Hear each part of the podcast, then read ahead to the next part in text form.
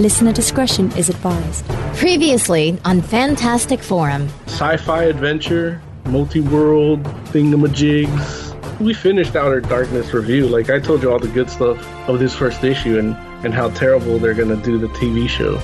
There was another guy that they said that he could look you in the eye and tell if you had demons in you. I actually drove him to the airport and he's like, Oh, before I leave, let me look you in the eye. And I go, Alright. And he looked me in the eye and he just goes, you, Larry. And then the last story is a Tom Strong story, which I didn't read because if Alan Moore didn't write it, I'm not going to read it. You know what I mean? And that's why I wish Larry was here so I could tell him that. Fuck you, Larry. Suck my Richard. Is the Joker queer, straight, or something else entirely? Burr in chat says Lawrence is whipped. At one point, we're going to have everybody saying, Fuck you, Larry.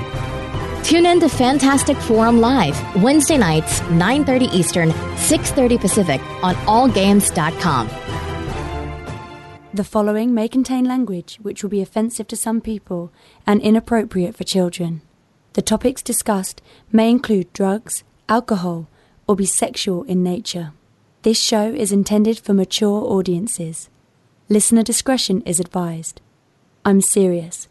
It's dirty really, really dirty. Its pulsating sounds penetrate deep into your ear canal to stimulate your cochlea in ways no other show can. This is your final warning. Still here? Then pour your favorite beverage, sit back, and let's get this fucking show started.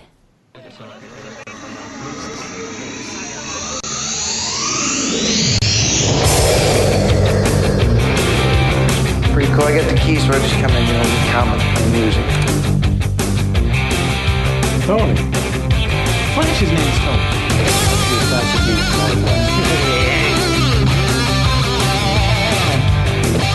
Lois can never have Superman's baby. Ah, yes. Incredible Hulk melon volley.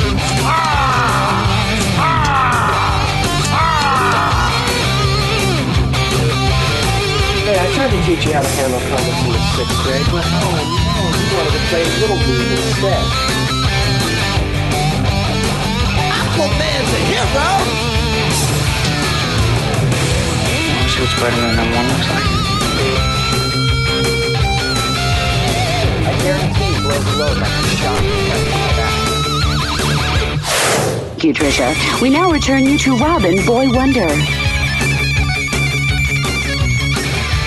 The only way he could bang regular chicks is with a kryptonite condom. That would kill him.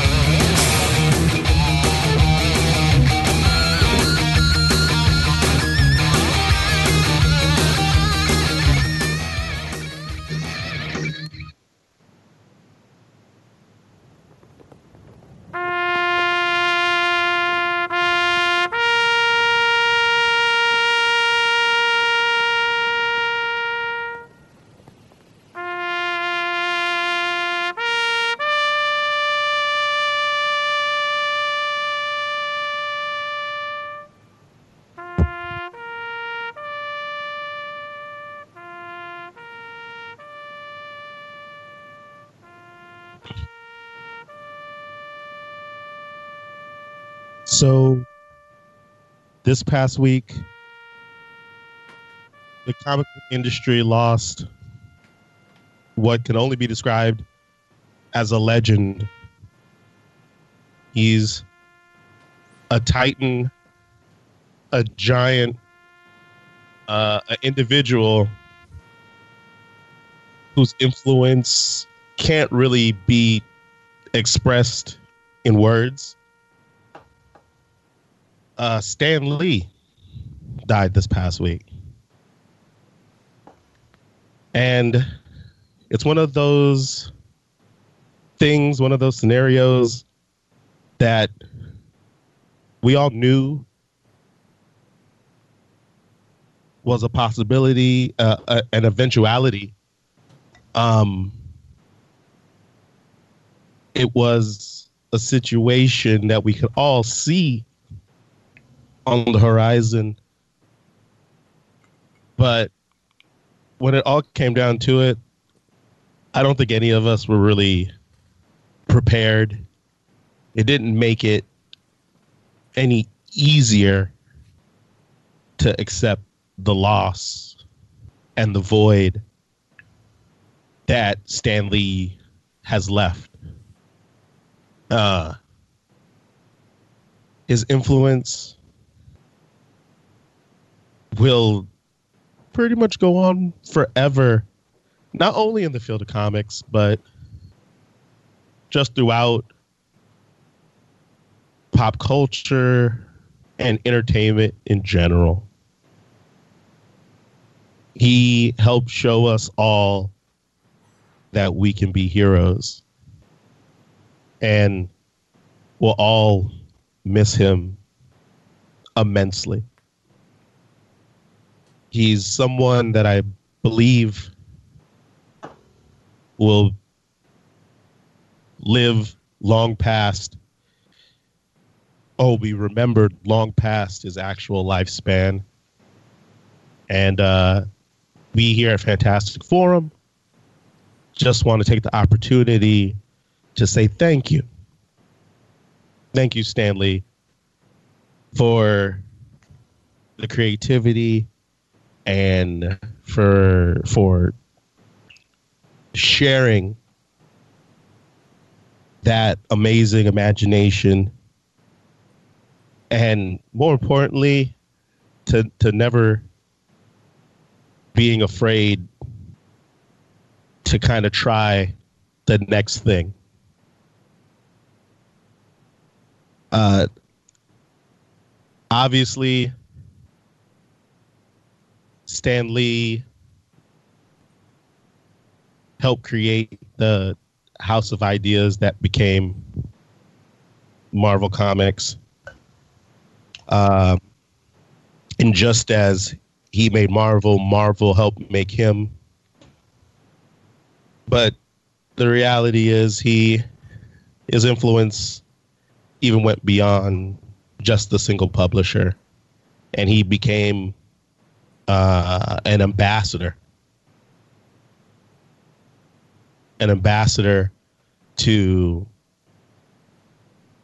superheroes, to the comic book industry, an ambassador to really just people uh, showing and being the best version of themselves.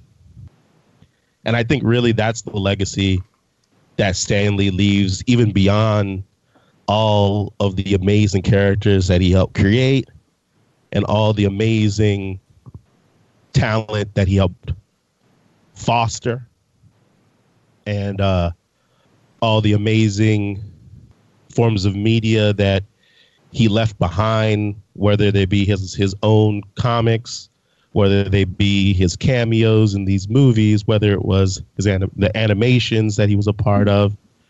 Uh, he helped show us all that we could be better. And again, we just want to say thank you.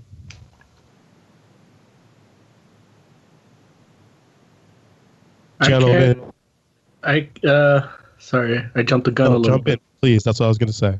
Uh yeah, I can't remember a, day or a minute where in my life like something he had a part in creating wasn't being either discussed or used as entertainment or anything. Like i remember yesterday i was buying uh, some groceries and this the cashier just looks at me and tells me i to know where this where this funeral is gonna be at and she looks at me and she goes, "You know what I'm talking about, right?" And I'm like, "Yeah, Stan Lee. And she's like, "Yeah." She's like, she wants to wear the the Wakanda garb to it, you know, like because that influenced her, and more importantly, influenced her little kid. You know, like he had at a, as a little bit after a toddler, he has a hero that looks like him breaking box office records. You know, and that's that's the impact you know, it, it's it's just he, he it was like a drop in a bucket at the moment he came up with these characters. Like, oh, okay, this is gonna be people are gonna like it, and you know. But how many comics didn't come out of the 50s, 60s, 40s, 30s? And how many of those don't mean shit now? Like nobody recognizes them. They've either been absorbed by a bigger company and used as crappy characters, or, or right. just long forgotten. Yeah. Yeah, and yeah. yeah, I don't, I don't think his influences and, and everything will ever not be a part of my life. You know, we just this show itself, like we're going on what, like twelve years or some shit, and uh, it's all because you know, you know, part other people too, but really him too. You know, like he's probably like the sixty five percent of why we do what we do. Like we all, all three of us, and Joe included. He's not here, but I'm speaking for him on this occasion. Bonded over something that was had Stan Lee in it. yeah. Yeah. And that's all we're doing the show, and we're still doing. Yeah. I take solace in knowing that the last what 10 15 years of his life he lived like a rock star. Yeah. I was looking at the people that took pictures with him in the last 10, 15 years, and it's people from like, you know, people in politics to uh, heavy metal. The heavy metal community, almost everybody had a, a picture with him at some point, and you everybody from Gene Simmons to Scott Ian, you know, from all these different bands, and even like some of the younger bands, like they reposted their pictures of them waiting in line to get a signing or something. You know, like he touched a lot of people, and not in that bad way. True. And you know, I mean, the reality is, uh, Stan Lee had that kind of dichotomy where you know, you you said it right, Oz. Like he was able to kind of live his life like a rock star just because, you know, when it came to entertainment, like every time you're talking about Blockbuster for the last 10, 15 years, his name was attached. Um, but he was also an everyman. And, you know, it's like not everyone, not everyone gets to walk that line. It takes special people to be able to, you know, walk walk with kings and commoners alike, you know? And Stan Lee was that dude. He'll take a picture with with you know, rock idols and you know uh, uh, senators and uh, you know basically titans of industry and look perfectly in place that they'll be happy to be there with him. And then he will mess around and stand in that same picture you know next to the person that walked up on him on the street. Or you know the the little the little kid that you know do, doesn't necessarily know who he is yet, but his mom or his dad was like, "Hey, you you need to get in this picture. Because you need to have a picture with Stan Lee," you know. And it was like that. It was that was a seamless transition for him. Like he he made whoever was within earshot, whoever was in front of him in that moment, feel really special. And uh, yeah, I mean, it's it's one of those things where I, I don't know if there'll be another guy uh, quite like him, you know, and, and definitely I'm not sure that'll happen in our industry, let alone, but but very much so just out in the world. Like he was one of a kind, and uh, there was a reason why he had the moniker "the Man," Stan the Man Lee. Uh, he'll he'll be missed, man. I, I, tell you, it's like this week's been hard. Yeah, it's only Wednesday. I, dude, you know? I, it's been really hard, and I yeah. you know I won't lie. Like I was uh I was driving when I found out, man, and I I pulled over because I was just like you know, I, you know, yeah. yeah, you have to. Like I, you know, this was something that we've talked about often. A day that we talked about often yeah. on Fantastic Forum. And uh, you know, I mean, I know I know Stan is in a better place. I know he feels better than he he's ever felt before. You know, I, I firmly believe he's back with his wife, and I'm sure he's happy. And Rita Hayworth. Did he date Rita Hayworth? No, but he got he's probably with her too.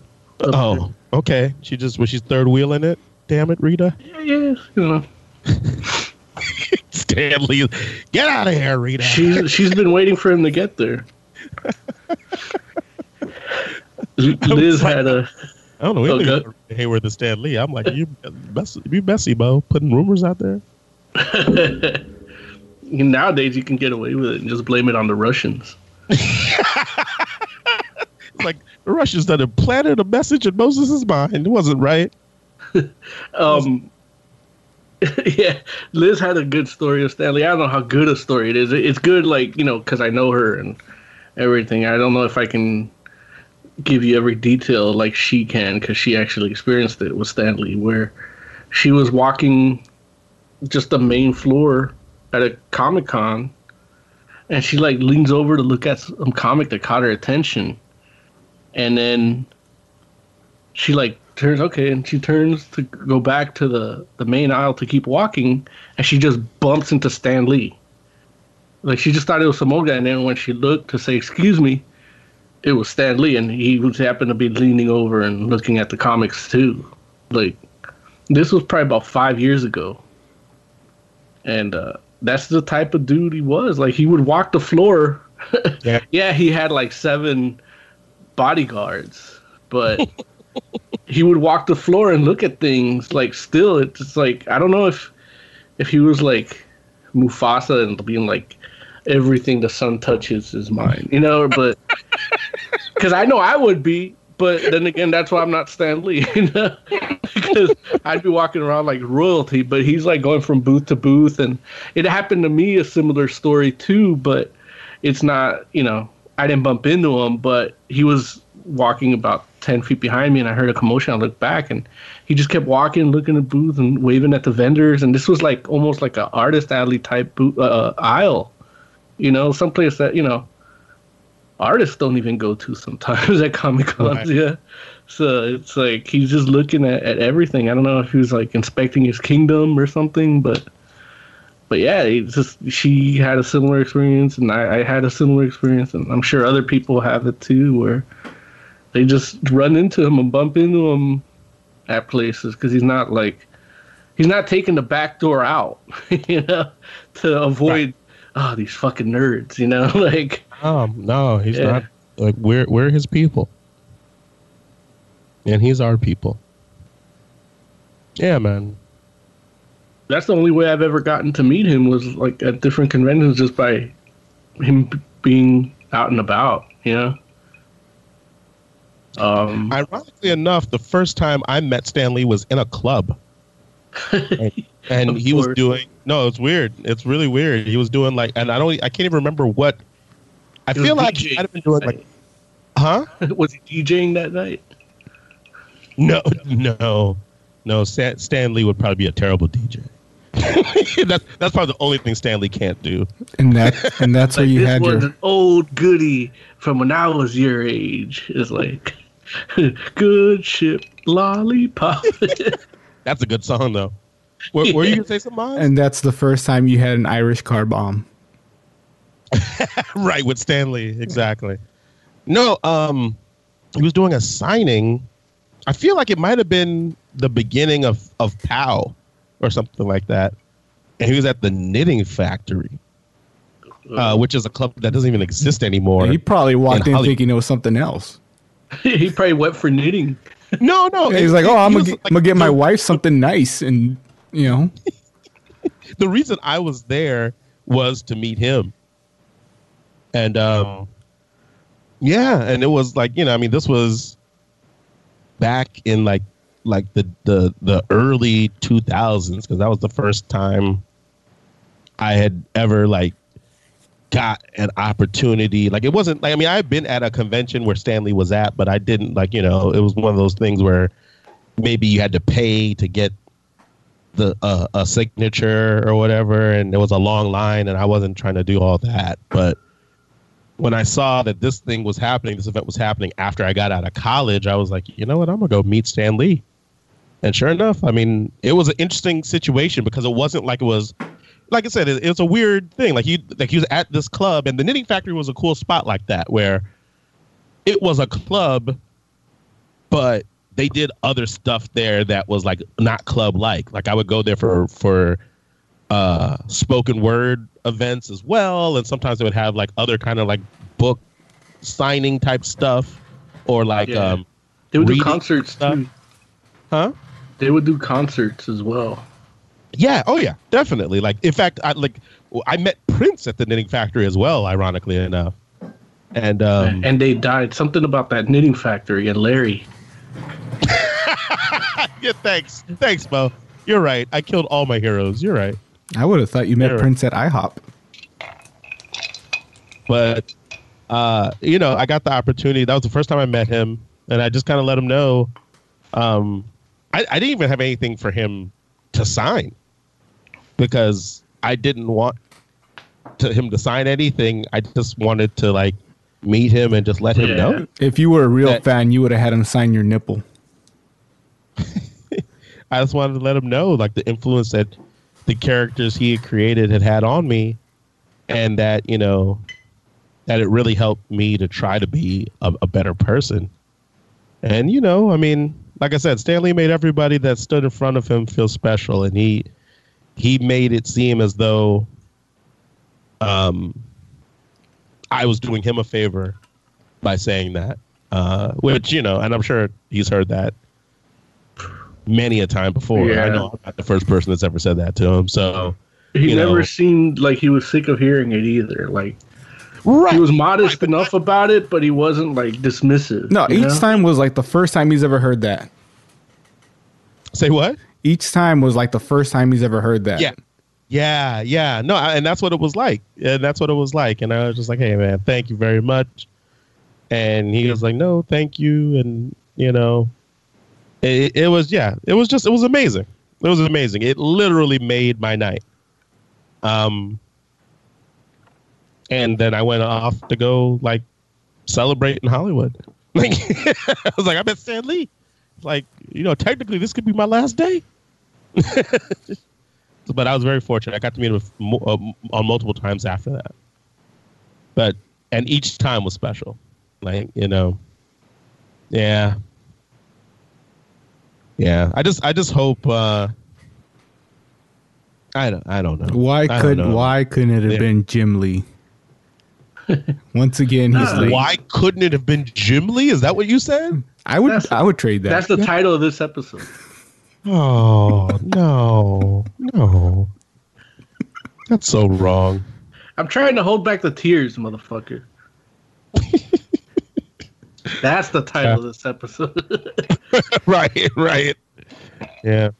um, Anyway, I um, remember Lloyd and I tried to go to a signing at Golden Apple, but we couldn't get in.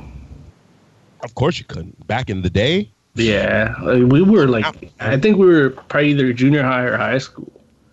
you doing Hollywood or Pico? Oh, Hollywood. Pico had closed down by then. Oh, gee. Oh, right. I forgot. Like, you Yeah. look, you are younger than me.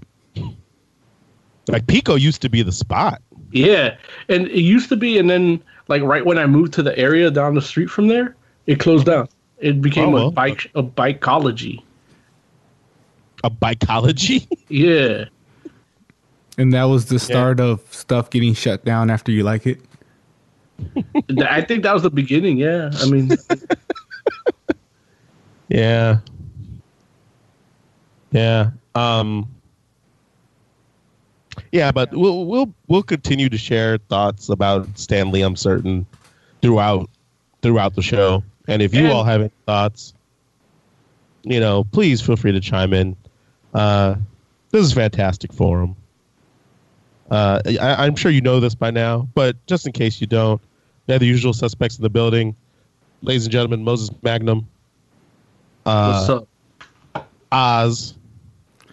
Amber says if we get Jurgens and the blood of five different virgins, she can probably do something. My name is Lawrence Young. Sometimes You they call can't me find man. virgins nowadays. That's the problem. That's why it's such a difficult spell. Sometimes they call me Mister. Uh, uh, at no time will I be trying to resurrect Stan Lee. We're not. We're not doing that. We're not gonna bring Stan Lee back. Be all friggin' zombie Stan Lee. I mean, you get him back, and we get rid of Jurgens. Win-win. Wait, you said Jergens before. I thought you were talking about like the lotion. I didn't realize that. No, what? Yeah, no, I I'm- thought she was giving you a list for like the honeymoon. Yeah.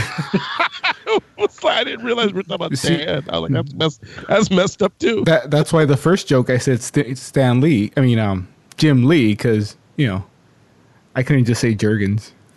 yeah. Yeah. Uh, yeah. So uh, we got a great show for you today. We're going to talk about the Amazing Spider-Man uh, number eight. We're going to talk about the uh, first arc of Fantastic Four, and uh, we're going to talk to you about some news and whatever else you all want to talk about. Uh, if you want to get in on the action, you can do that. Here's how. Ah, damn it! What I say, What I say. I put the volume down because you know, somber moment. Real quick in chat, uh, Stan Lee didn't make Bumblebee Man. That's I guess some reference to something. Because uh, About- Hecht was asking if Stan Lee made any Mexican heroes, and somebody suggested Bumblebee Man. I think he did though. I'm not. I can't The think of any. Simpsons? Hmm? From The Simpsons? No, not from The Simpsons, but in the comics. A different Bumblebee Man? Yeah, not Bumblebee Man, but like a, a Mexican guy. El Bumble? Yeah. Yeah, I think he created El Chapo. If you want to get down with Fantastic Forum, here's how you can do it. Want to get in on the action? Call Fantastic Forum on Skype and join the fun. Too shy to call in? That's okay. You can join the Discord chat room available at allgames.com slash live. Join the party. You know you want to. Also, um, we want to make sure we give a shout out to uh, Mr. Scott Rubin, All Games Radio, the All Games Radio Network, and of course, you all, the All Games community, for allowing us this time, equipment, opportunity, and ability to talk about this medium that we love oh so much, which are comic books. And we'd also like to thank our sponsor, Jeffrey's Comics. Uh, you can give them a call if you want some comics at 310 538 3198. just that simple. And um, yeah. So I guess on with the show. Let's make it happen. Um, real quick, I was just trying to look up the Hispanic hero that Stan Lee created, and I guess he had it, but he was in the process of doing so, and then, you know, he passed away. He has Oh. a quote. Yeah, he has. Huh? You trying to create something recently? Yeah, yeah, Hispanic hero. Oh, that's interesting. I mean, Marvel has definitely has a, a, a few Latino heroes, um, but Stan Lee didn't create them.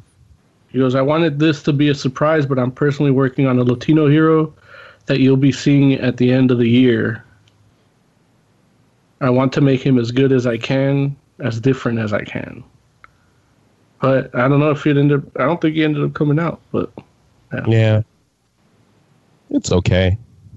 I mean, the thing is, he influenced people to create all sorts of heroes, no matter what race, creed, religion, or Yeah, def- or defect, for that matter. Like, hmm Well, not physical or anything, but you know, I was character flaws and all that. I was talking to somebody about it, and I told him, look, basically, Stan Lee like made showed everybody that gods can bleed.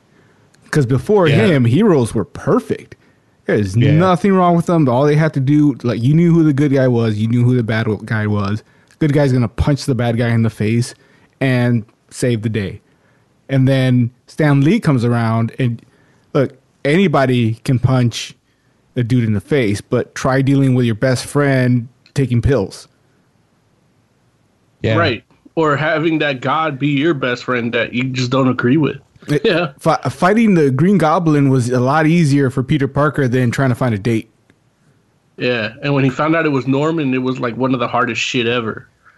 Mhm. Like having to play part in his death and having to face his friend, say I'm sorry for his death, but you know it was him or me. Yeah, yeah. I, I uh, got it. I didn't get into it with a guy, but I was about to because he said um we were talking about Stan Lee also, and he said something about oh that he didn't create Captain America, and I said he might as well have because the whole thing. Well, the whole thing about being frozen in ice and being time displaced is the most interesting thing that ever happened to Captain America. Aside from you know, the World War II stuff was was cool, but transitioning it from that to the frozen in ice and and resurrected into the Avengers thing, like, I mean, they had to tell that story again like 50, 60 years later because it's just so good, you know, like. Yeah, and and you know, I mean, don't don't get me wrong. Um, I I feel exactly where you're coming from, but you know, it's it's kind of like you just give props where I mean, you you give credit where credit's due. That's Yeah. all. It's Like, it's like get- you But- know, the guy doesn't know who Jack Kirby is or Joe Simon, so he had no leg Right. to stand on. He was just trying to talk shit. But, but you know, adding something to a character that's already created that takes it, you know, somewhat like light years from what it was into something new, that deserves uh, uh, some sort of merit too. You know, it it, des- it definitely deserves recognition, no question. at least for Captain America, not for like anybody else. those those are the people but you know those are like the people that want to say oh like robert liefeld didn't create deadpool right.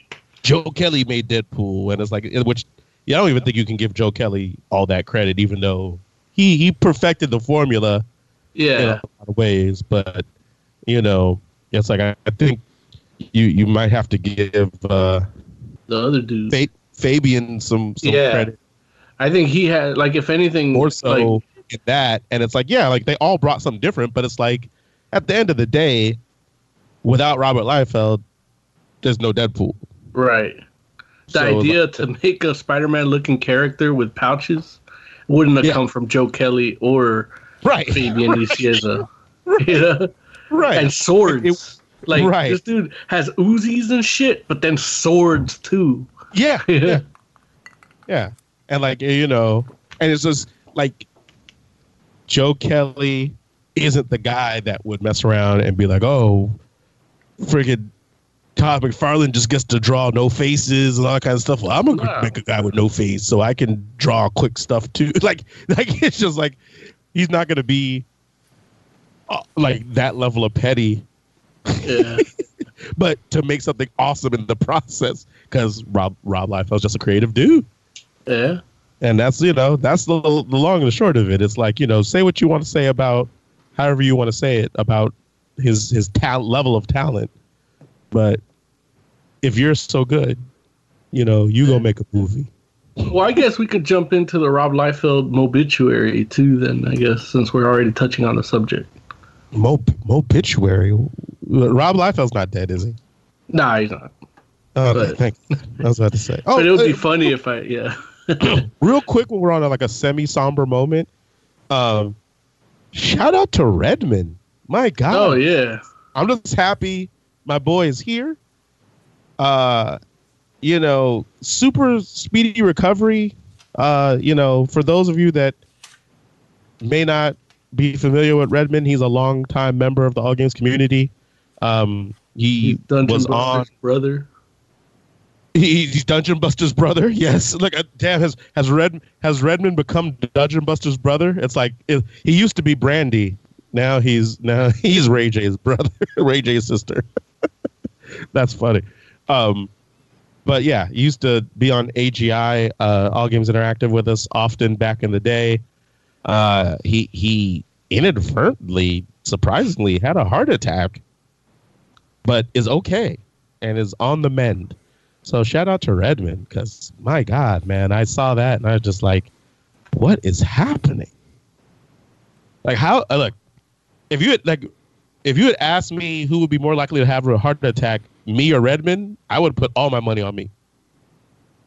Yeah, Red- but Redmond's that's active. just on on like physiologically physiological things, you know, like um but he's got stress and stuff. Like he's a writer. Yeah, he doesn't. That shit's hard. Yeah, and he eats a I lot. I don't feel here- a lot of stress. That might I, be the only reason. I feel a yeah, lot- you, you, even like when you're supposed to be stressed, you're not, and that's the shit that pisses me off about you. But well, listen, it turns out the stress doesn't help me. no, look, it used to piss me off about you because I couldn't do it. Oh, but now you know through the the beauty of cannabis as i'm rediscovering it in the last like four years as Yeah. as an adult you know it's it that shit opened up my third eye i don't give a shit about nothing i mean i do i give a shit about everything but right. what what i can control i do and when i can't i can't i just let it go Yeah. Well, listen, man. If, if I'm glad that you're you're getting there. If I could teach it to you, I would. Although when I was watching uh, Infinity War for the fiftieth time, I did get annoyed that, and this time I was high too. I actually bought that lemonade that uh, Joe Yeah. took to your house, Mhm. but I drank half the bottle in the shot. Okay. Like, and then I realized I realized two things. One was that I am annoyed that the Eye of Agamotto is the time stone. you were already annoyed by that. Yeah, but I got fooled because I like the movie so much. But I, I didn't embrace that anger enough. Got it. But um, and then I also realized that Thanos didn't die at the end of Infinity War. So you didn't get pissed off that technically there was the bands of Cyttorak, but they weren't really the bands of Cyttorak? I mean, uh, y- yeah, like I, all of all of uh, Doctor Strange's moves were adapted, and by adapted I mean toyed with. But I mean, again, like Benedict Cabbage Patch wasn't like my favorite choice to begin with to be Doctor Strange, but it turned out the way it did, and the movie is actually like really good. Like It is. I can't. I, I like. I. I'll save that anger for you know, the supposed Snyder cut. yeah. I'm I'm so like it trips me out that we still like every so often I just see a little resurgence or like the Snyder cut. I'm like, Well, yeah, I've actually been still, going into still that. believe in the Snyder cut. Yeah, and they've actually compiled a uh, from different comments in in media and news junkets and things like that, little little throwaway interviews and shit. They've compiled a list of things we didn't get from uh this Snyder from this Joss Whedon cut, you know? And I'm like, these motherfuckers are like so dead set on this Snyder cut that they think these things are good. Like, Yeah. and I don't know if you ever got to see the list. I actually compiled it. No.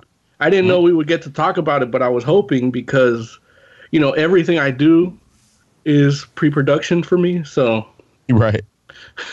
when I saw that, I'm like, oh, okay, I got to I got to write this shit down. But uh, basically, that they were supposed to get in the original things that they were supposed to get in the Snyder cut were Kilowog and Tomar-Re cameo. So they're cool characters, but they're from a movie that DC wishes didn't exist. I, heard, Um, I heard what their cameo was supposed to be too.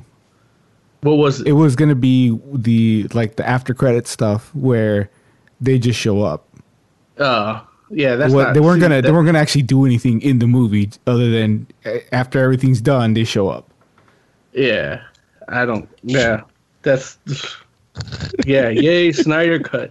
Superman wearing a black suit. That's the one that irks me the most because the black suit wasn't even like that cool in the comics. Like Uh, well, it was no. when comics were crappy, and not crappy in in quality, but like they were doing things to make more things more extreme. You know, so they gave Bat- Superman a black suit and a fucking big ass machine gun, and for like a sh- dumb reason, you know.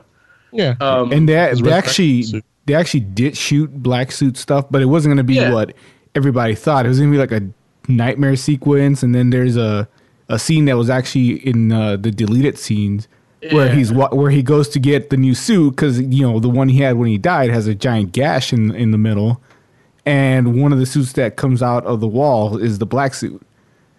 But even then, it's a black suit with a cape, so That's it's not more really the stupid black suit. than the black suit from the comics. Um, well, at least not that actual scene, but the fact that people cl- want that. Like people Like- nutted themselves seeing the pictures of the Arrowverse black suit. Yeah. Uh, the Vulko cameo. That's something people were like. The who? Vulko. The Aquaman guy? Who's that? Aquaman's Yeah. mentor? Yeah. Oh, what? yeah, it's supposed to be uh, Willem Dafoe playing Vulko, and he was supposed to be in the Justice League. Did that guy exist before Rebirth? He was in new 52 for sure. No, I'm ta- I'm talking. I'm sorry. Before New Fifty Two, did he exist before New Fifty Two? He might I don't think he was as important, but it sounds familiar. Like when I saw him on New 52, I kind of recognized the name, but I really couldn't tell you what story But he was honestly, anything in Aquaman, including Aquaman, is not that important before New Fifty Two. right. I'm just like. Actually, before Flashpoint. I tell you, man. Didn't I don't understand. Flashpoint's the only reason that that Aquaman's getting a movie because they're like, okay, Aquaman could be cool. Like, I mean, you you heard Mark Waid speak. Like, he talked about how he would make uh, Aquaman cool, and when he explained it, it didn't sound cool at all. And that's the great Mark Waid. Like, you know, like I'm not gonna say what he said or anything because I'm not gonna put him on blast like that. But, but yeah, it's the great Mark Waid couldn't Right. sell you on on Aquaman. So the the Right. best If thing Mark- about Mark Aqu- can't make it interesting. It might not be. the most interesting Aquaman is the one that's totally different from what Aquaman, what Aquaman has been all along. Right. Because you know you can defeat regular ass Aquaman with, you know, the, those plastics that hold the the six pack of beer together. We've yeah, all you can seen kill that. him with movie. that. You can kill him with used condoms and fetuses and syringes. Oh, jeez. Anything that floats in the water, and It- then by the time you get to, to shore, like he can't fuck with you. somebody somebody posted a, a picture that just made me laugh and it was like a gif and it was aquaman and they were pulling a straw out of his nose Oh, That's what I'm saying. Like he. like i like the- the aquaman sentiment but is that shit made like, me he- laugh Him protecting the oceans, but. Oh, go ahead. Sorry. uh, i was I, I said i like aquaman but that shit made me laugh Yeah, No, that's everything about Aquaman makes you laugh. Like, I saw a picture of Stan Lee posing with uh, Jason Momoa, and that motherfucker's Aquaman, and it made me laugh. Heck uh, said the only cool Aquaman is the Batman Brave and the Bold Aquaman. the stupid one He's not stupid. He's oblivious. Yeah. Skip. Uh, Justice League and Justice League Unlimited Aquaman was good too, but Right. but again, that's that's darker. They they actually did do that Aquaman for a while in the late '90s, and that was actually kind of cool too. The one with the hook for a hand. oh yeah what what Sorry. show what show was that one from because that that's badass when he actually they show him how he cut his hand and did all that shit Yeah, that was Justice League Unlimited. It's not. I mean, the the wait. You're talking about in the comic, or you're talking about in No, in the, the no in the cartoon. in the cartoon Okay. for a cartoon that Oh. was badass come on No, but even like it was like that in the comics too. But Yeah. it, it's just the comics were just not that well written. I believe those comics were actually. um I think the they were like Ron Marz or something that wrote I, those. you might be right. I think it was Ron Marz. Th- those comics were weird though, because isn't that the time where I think he gets killed and then he's kind of like, he, Right. like zombied and he's got all this like sea Yeah. stuff growing on him. Yeah, yeah, yeah, yeah. He's got the they. In fact, he influenced uh what you call the third Pirates of the Caribbean. Yeah, that's what I was those, thinking like- of. I couldn't think of the name. Yeah. They, he's got all the barnacles on him and shit. Like, Yeah. I mean that shit was tight. Don't get I, like I liked it. I only like I didn't pay for those No, comics. the, but- the art was tight, but the story, I, I couldn't get through it. no, the stories were okay too. But Lloyd was the one uh, that got into them because he he told me like he lost his hand. He's got this hook and and he's like angry. They made him you know Liefeld did a couple of the covers, so that looked cool too. So he had would pouches too. Surprised if they end up doing that with Momoa. I look, I, they better. Yeah, it, it's lame. The hand Look, thing, the should- the dying thing, or both. Thank Because thank to the path thanks to the path of buddha and cannabis i hope that movie does well like if they can pull off a good movie like i'm not even trying to make it like the comics because again dude was lame as fuck yeah First, But- im- first impressions that I've been reading have said that it's good. I mean, it's not amazing, but it's great. You know, compared to normal DC movies. yeah Good, like if it's as, if it's like half as good well not half but like 75% as good as wonder woman the first one i'm down like it's better than suicide squad i'm down like They should have just went with New Fifty Two Aquaman. That would have worked for people. Like yeah but, but steering then- into steering into the things that people say he's lame would have worked and would have been awesome. You and you get the right the the right buff white guy for it, it would have been fine. Yeah, but even the not buff white guy, like, I mean, they they, they went with Jason Momoa because he was hot off of Game of Thrones at that time, you know.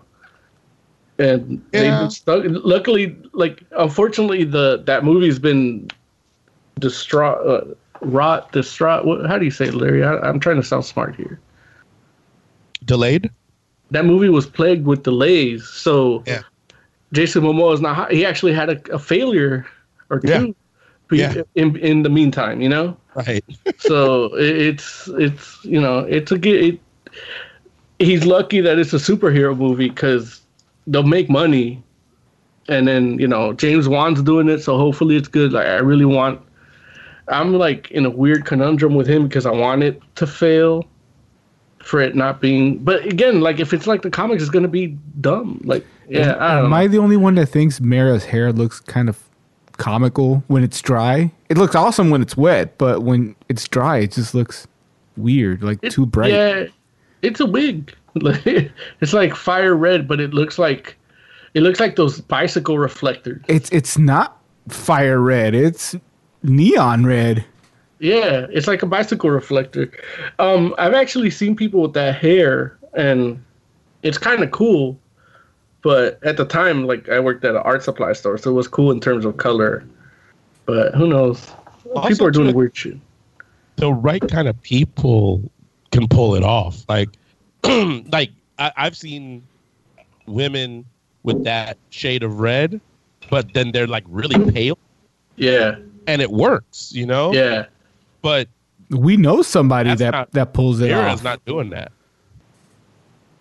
we know somebody that pulls that color off. She works for Loot Crate. Not That's anymore. true. I don't know what she? she does anymore, but uh, she's had that shade of, of yeah, when she had it. I, it didn't look weird to me. When Yeah. Homegirl and Aquaman has it and it's dry, eh, you know, you need to take that wig off. Real quick, going back to that Snyder cut list, uh, Barry meeting Iris for the first time was supposed to be in the Snyder cut. Yeah, I think that was Yeah, a deleted that- scene too, where she saves him, need to happen. where he saves her from a car accident or something. Yeah, I, And- I don't know. I, all I know is I don't need to see that in a Justice League movie. I want to see that in a Flash movie. Yeah. Um, Cyborg's origin was supposed to be in it, We actually clips which of that I in think the we got that. No, there was supposed to be more because we don't we didn't get any pre pre uh, uh, cybernetic cyborg, which is what we saw in the trailer. Was there was um there were scenes before he he had his accident or whatever, playing football, doing all that high school shit. Yeah, I don't know. I feel like I got enough of an origin. Like it's more than I ever read in the comics for him. so. I, I feel we got too much cyborg in this movie. You know, I I would have said that too, but he was actually doing a good job acting, and the character I I enjoyed. I, I've never really enjoyed Cyborg in the past. I Um, mean, I, I'll I'll be honest with you. Like the biggest problem with Cyborg in the Justice League is that everyone treats him like a token. yeah, Like it doesn't ever feel like Cyborg is like a a like indispensable member of the Justice League. It feels like they're trying to make him seem as if he's an indispensable member of the Justice League. Like it it it feels like Cyborg got affirmative actioned in, and that's messed up because Yeah. Cyborg is a good character or a good enough character, and you know you know that because when you put him in like the Titans, it can work. Like, I felt the same way when I read the first issue of New Fifty Two. Yeah, yeah, exactly. Like they're like trying to find something to make him seem like he's a, a relevant member of the team, and it's like, dude, like, you know, it feels like Batman is going to turn to him at any moment and be like, "You just got in here because you're black, right?" you know, And I can like, definitely see Ben Affleck man. saying that. huh? I can definitely see Ben Affleck saying that. and and that's the messed up part where it's like it's not like he could be fine in the Justice League, but people don't write him well enough for it to like feel normal, you know, for it to feel like he belongs there. It felt like he got friggin' got, you know, that like he he's the diversity play, you know, and that's messed up because like put put a different character in there that makes more sense than to be in the Justice League if that's what you're going to do. But I don't know. Somebody made the decision in DC, and it wasn't. I'm. This isn't even on the Warner Brothers movie side. Somebody made that decision on the comic side, on the publisher side, that Cyborg is who we're going to go with, and they've just been riding that decision since then. Geoff And- Johns and Jim Lee. Yeah, and it, it wasn't a good choice because it's now, not. did you he doesn't fit. Did you feel that way in the Aquaman uh, Thrones of Atlantis? Uh, uh, you know what? I don't remember the role that Cyborg played in that. He was investigating some like sub that got s- shut down. Yeah, I don't. I, I'm sorry, Mo. I don't remember. He. It, it might have been done better. I don't. miss- it doesn't I stick miss out. Joe. Huh? I miss Joe. Yeah, yeah. Joe would remember. I. I don't. I'm sure. It, I'm sure it doesn't stick out to me. So that might mean that it was pro- maybe it was done better than usual. But I mean, I can like I can think of of definitely comics where it's just like okay, like here they go, like they're really trying hard to make Cyborg like like uh uh key to the story, you know, and it's just like they're trying too hard, you know. Yeah, and it and, And it's it's like- ki- it's It's kinda- not even a thing where it's weird because they don't ever give him like good key things to do, even though it's like the dude, the dude has potential. Like we know this because he's like he was in the friggin' Teen Titans cartoon and felt perfectly cool in there, you know. Even And in Go, like, huh? even in Go. I, look, well, listen, I don't mess with Teen Titans Go. You know that. You, I miss know this. I miss Joe. But what I'm saying is, it's not it's not Cyborg's fault. It's not like he's not a good enough character to be in that league. It's like you know, like it's almost like think of it like this. Like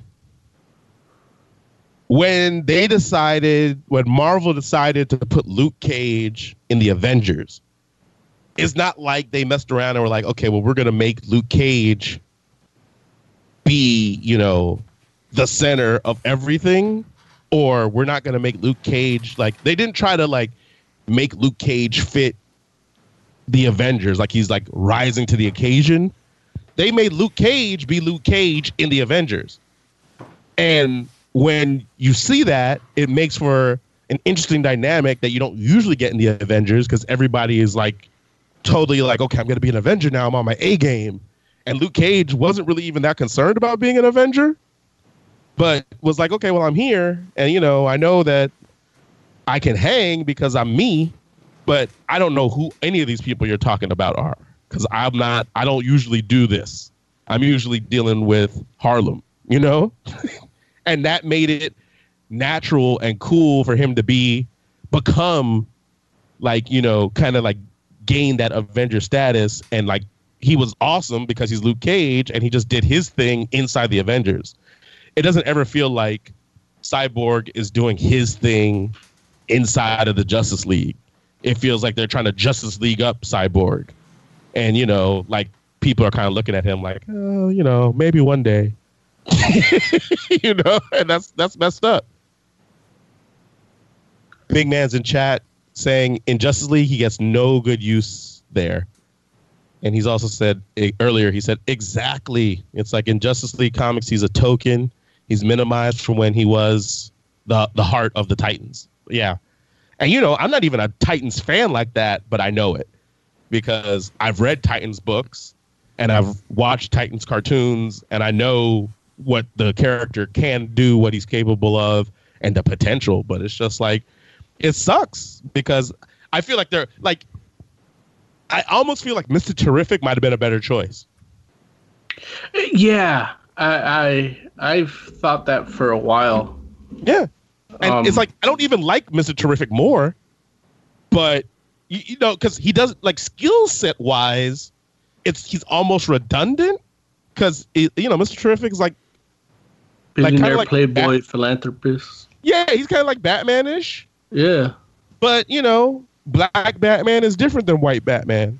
Well, also his um his like his villains are all cerebral, you know, like Come on now, let's not be silly now. Mr. Terrific don't have no villains. Mo, Mo read an issue of the Terrifics, and now he's an expert. uh, um I've read nine issues and an annual. Does Mr. Does Mr. Terrific have like his own villains, like people that are like, I fight Mr. Terrific and only Mr. Terrific, Well, oh, not only Mr. Terrific, or or, yeah. or mostly Mr. Terrific? Like, is there any like? I mean, obviously, like Lex Luthor fights people other than Superman, but Superman's like focus. Like, does Mr. Terrific have that? Like a a, a guy or a girl that's not a like guy. Uh, it's usually a girl, but it's like like his ex? Yeah, and she just hates him like outside the costume. Like the annual number one, the the, the that I reviewed last week was that like he was to, he was he had to go to a company like Halloween party and he was nervous because he's gonna run into her and it turned out she was like a pod person. So it's like, oh, I didn't have to deal with her like on a real level. So I'm glad for that. Mr. Mr. Terrific's arch nemesis is dem hoes. yeah, which I like that because I can identify with that. He's out here like a man. I hope them hoes don't show up. Uh, yeah no it- it's you know like you know i i kind of i kind of understand that like D E M apostrophe H O E Z. Okay, I I pulled up a list of Mr. Terrific villains. No, you didn't. Yes. Why? Why? Like, listen, this week's been hard enough already without you all spreading these lies. Like, I don't. You don't lie to our No, no, audience like- you're gonna. Well, he first of actually all, search black Ma- uh, batman's black villains like you, you did not pull up a list of Mr. Terrific villains. The internet doesn't go that deep. I There's not did, that and look, thing. Even That's in not the thing. dark web and I will point out that like half of these names are from Arrowverse, so I'm gonna I'm gonna ignore those. Um, Oh, jeez. are you ready? Yeah, sure. Ku Klux Klan. The, the, the Ku Klux Klan, like the actual organization. that should be all of america's enemies Wait, what? The Ku Klux Klan is a Mr. Terrific villain? According to this page I'm on, yeah. Oh, Jesus Christ. Let's see. Uh, The I- now end. this Is one- that the end of the- well, this one. Well, I mean, like uh, Dominators. That's technically all of DC because it, it was an event. Uh, the Ku Klux Klan's like, take that white paint off your face, boy. I'm, this one I'm not sure because I think he's actually he really is a Batman villain. Uh, Calculator. yeah that's the one i thought was a villain of his because I've mainly seen him in mr terrific books but Yeah, I mean, Yeah, this this place has him listed as uh, Mr. Terrific villain. but he did have that one. What is it, issue six of the New Fifty Two, Mister Terrific, where he fought him. Probably it doesn't. Look, it says other appearances: Batman, Brave and the Bold. Uh, okay. I, I- like, and it's so like, but here's the thing, like, I, and I think that this is the other part that would have actually made Mister Terrific probably a better fit in the league. It's like Mister Terrific, I feel is like a lot more malleable than than uh Cyborg. Like, you know, there, like Cyborg had a, a a- a strong fan base. Mr. Toad. Oh, see, see, see why I told you that this was not a real thing. It's not a real thing, Oz. I know somebody made a list. That doesn't make it real, Oz. Yeah.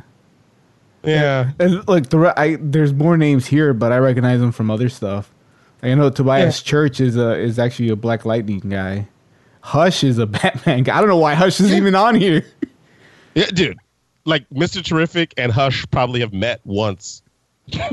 like you know, like like maybe they were in. It the might have been his like his business like adversary.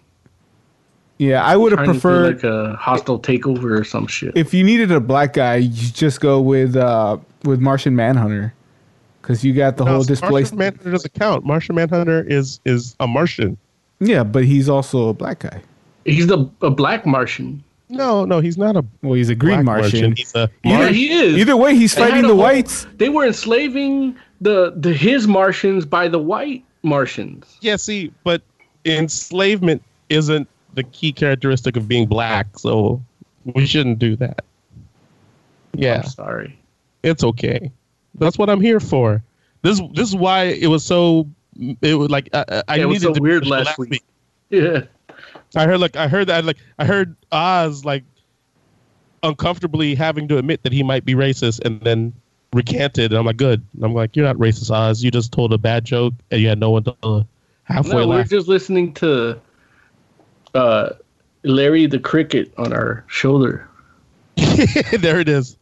There it is. And and thank you, Moses, for uh not calling me an anti-Semite. I really appreciate that too. I was like, oh Jesus. I'm like, look, I was I was listening to the show and I was like, is Moses about to call me an anti-Semite? I think he's about to call me an anti-Semite. And then you were like, no, I'm not gonna say he's an anti-Semite. I'm like, oh thank God. I was like, sheesh. I'm like, I'm gonna have to make a Twitter apology.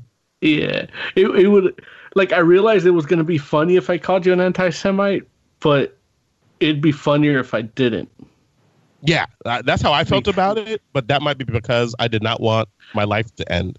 Cause it's funnier like Larry, like you're an anti Semite. I'm not. Yeah, that that's funny. Like saying you're an anti Semite while you're here works. Oh, But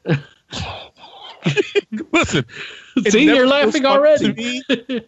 but I'm glad that people can get entertainment value from it if it is. I don't know. I might be too close to it. I'm like, no, it's I'm not. actually very it, it's a creative process to make it funny like when you're not here about you yeah. because it's easier to make it funny when you're here Got it. Got it. Don't worry. You you all will perfect it. I'll be gone another day. you better not be I'll try my best not to be. I can't make any promises. yeah i'm like man fucking larry's got like, you know you had a whole other show and you never missed for that show Oh, that's not. That's not true. I missed that show plenty of times. Don't let anybody. no no you no no like you didn't miss this show for that show Oh no, no. yeah That's true. So, no, I never did that. that's that. what i'm saying now you got like a regular ass job and Yeah, you're missing because of that and it's like Yeah.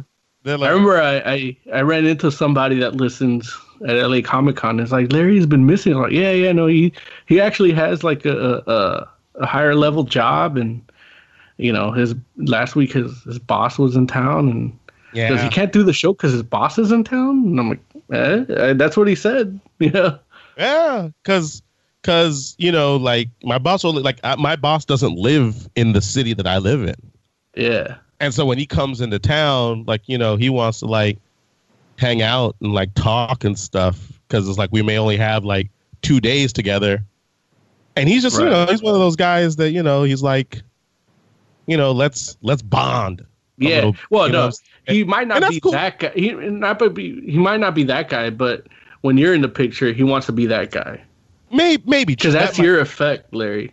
That might be true, and that's Like- cool. Look, you know, no offense, Larry, but I've seen where they put NOS on the gas station refrigerators. Dude, listen, You're not. Ex- you're, you're not exactly setting the world on fire. You wait, wait.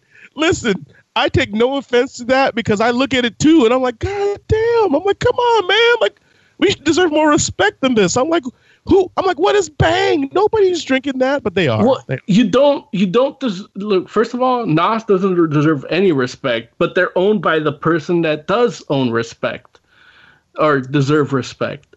So, look, I'm giving you a consultation fee. I'm gonna charge you 200 bucks. If you want to pay it good, if you don't, you'll speak to my lawyer. I'll buy you a drink. Yeah. Just get rid of it. Like the competition for NOS bought NOS, essentially, or the the owner of NOS bought the competition for NOS. So just do Monster NOS edition. No, but see, that's not true though, and that's why it's the way it is. Like, it's not. It's not. There's no buyout. So, but anyway, Uh. that's that's neither here nor there. I, I will agree with you though. That you brand need should to be buy me a drink. Better. But if they do like a Monster NOS edition, boom, that's it. That's half. That that's two fridge doors. Hey, hey, listen. Look, I and I, I, you know what? We need to get together anyway, just because I want to bounce some other ideas off of you about Fantastic Forum. But I would love to bounce a, another idea uh, off of you about the it, the energy drink sector, just to hear what you think about it and tell me because Oh, yeah. I need some some uh real world feedback before I take this up to my people. But anyway, I That's just got two words time. for you. C4. oh geez, I, I got golly. a, I, I got an Freak. opinion for because I I've actually been getting kind of kind of mad that my favorite Monster Energy, the the Ultra Sunrise, I'm Yeah. seeing less and less at the stores. So you need to step up the promotions on those because I don't think people are buying them. Well, he's not on. He's not on that anymore. Yeah, but you know what though? The, there's so many different ultras. Yeah. Have you tried any of the new ones? I What's tried new? Dragon Energy. Yeah, I tried that. The too. dragon, the dragon fruit or dragon berry. Yeah, the the, Yeah, that- dra- the Dragon Energy, but that was you know there's there's a point in time for that. Have you tried uh ultraviolet? That's disgusting. That's the purple one, right? Yeah, it is the purple. one. I don't I don't like grape soda. Got it. That's a that's Got a Compton drink. Go on. it's a Compton drink. You see how I didn't apologize this week? Go on. See, he would not have said that last week. He would, or he would have said it and been been sad about it last week. Now he just messed around and said it all confidently. Look, at the Yeah. Trump. They need minorities. It's like who would be the butt of their jokes when they deport them all out? But um, yeah, I, I mean, I but I feel you. Ultra Sunrise is good. Yeah, no, the only other one I like is the is the red one, but it's actually too sweet. Oh, I love, I love Ultra Red. Yeah. So good. U- Ultra Red is good, but uh, yeah, again, I, with Oz, I agree with it only because I don't know. According to Facebook news articles, I might be a psychopath because I like my drinks bitter. So I, I Oh. still go. I go for the zero carb. Like that one's the one that just has the pungent like vitamin taste. Yeah, the the white I one love that shit. the white one's good, but it needs tequila and salt Yeah, to really enjoy it. The the Um, the sunrise is the only one I drink straight. Have you had Ultra Black?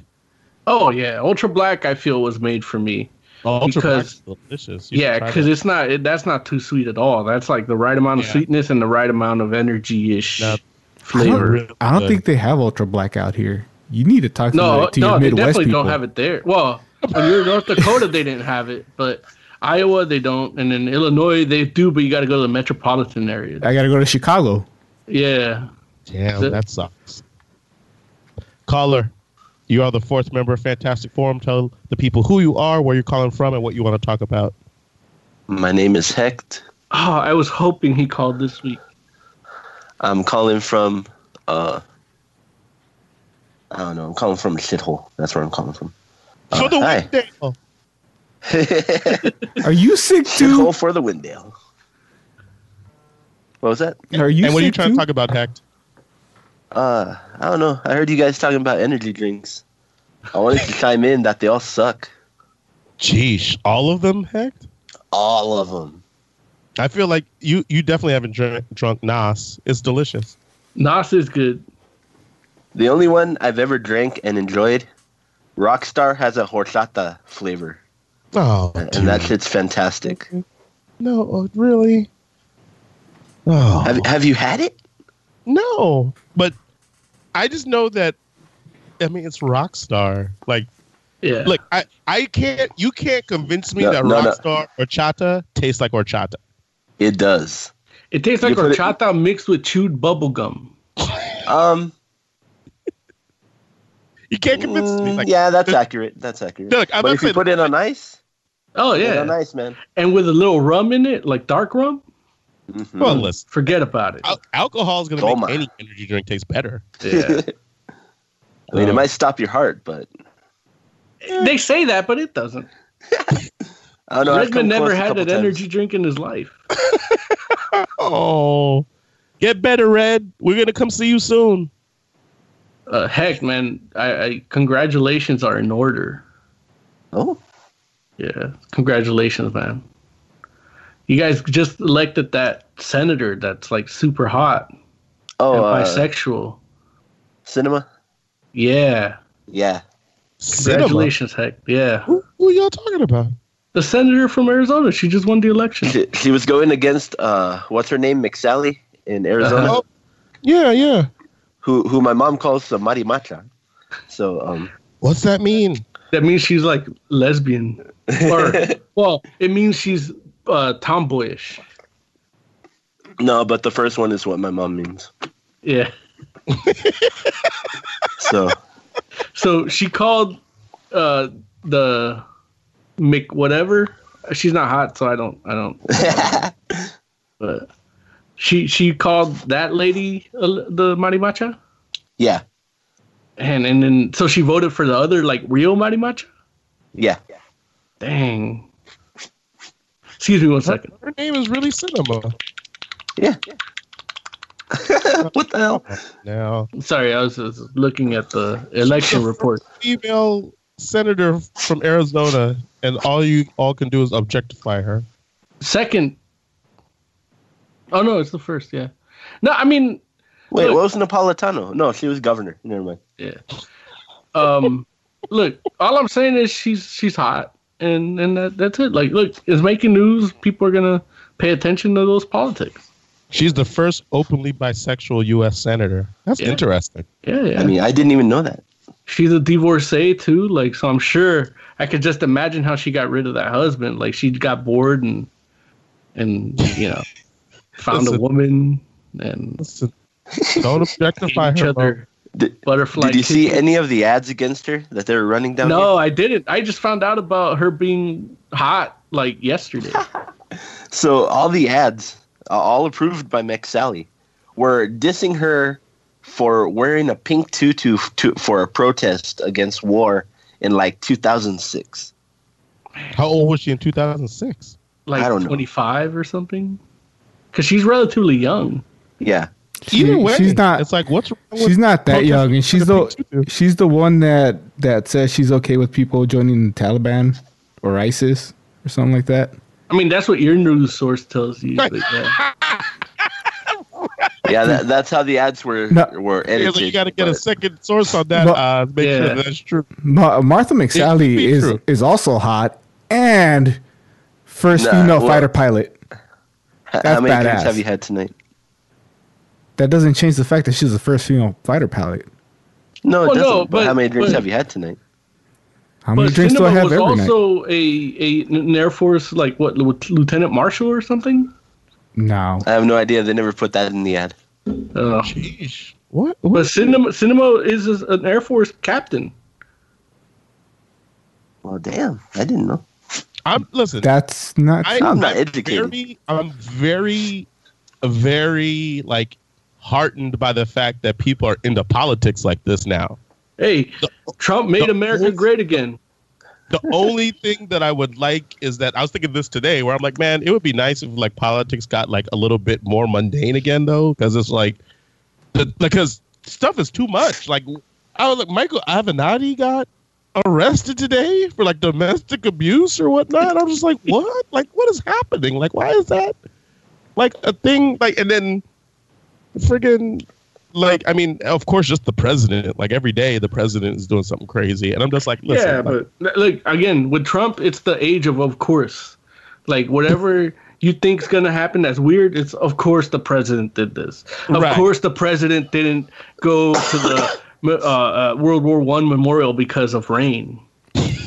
By the way, You know, and, and there's actually eight pictures of Obama each year uh, in the rain without an umbrella.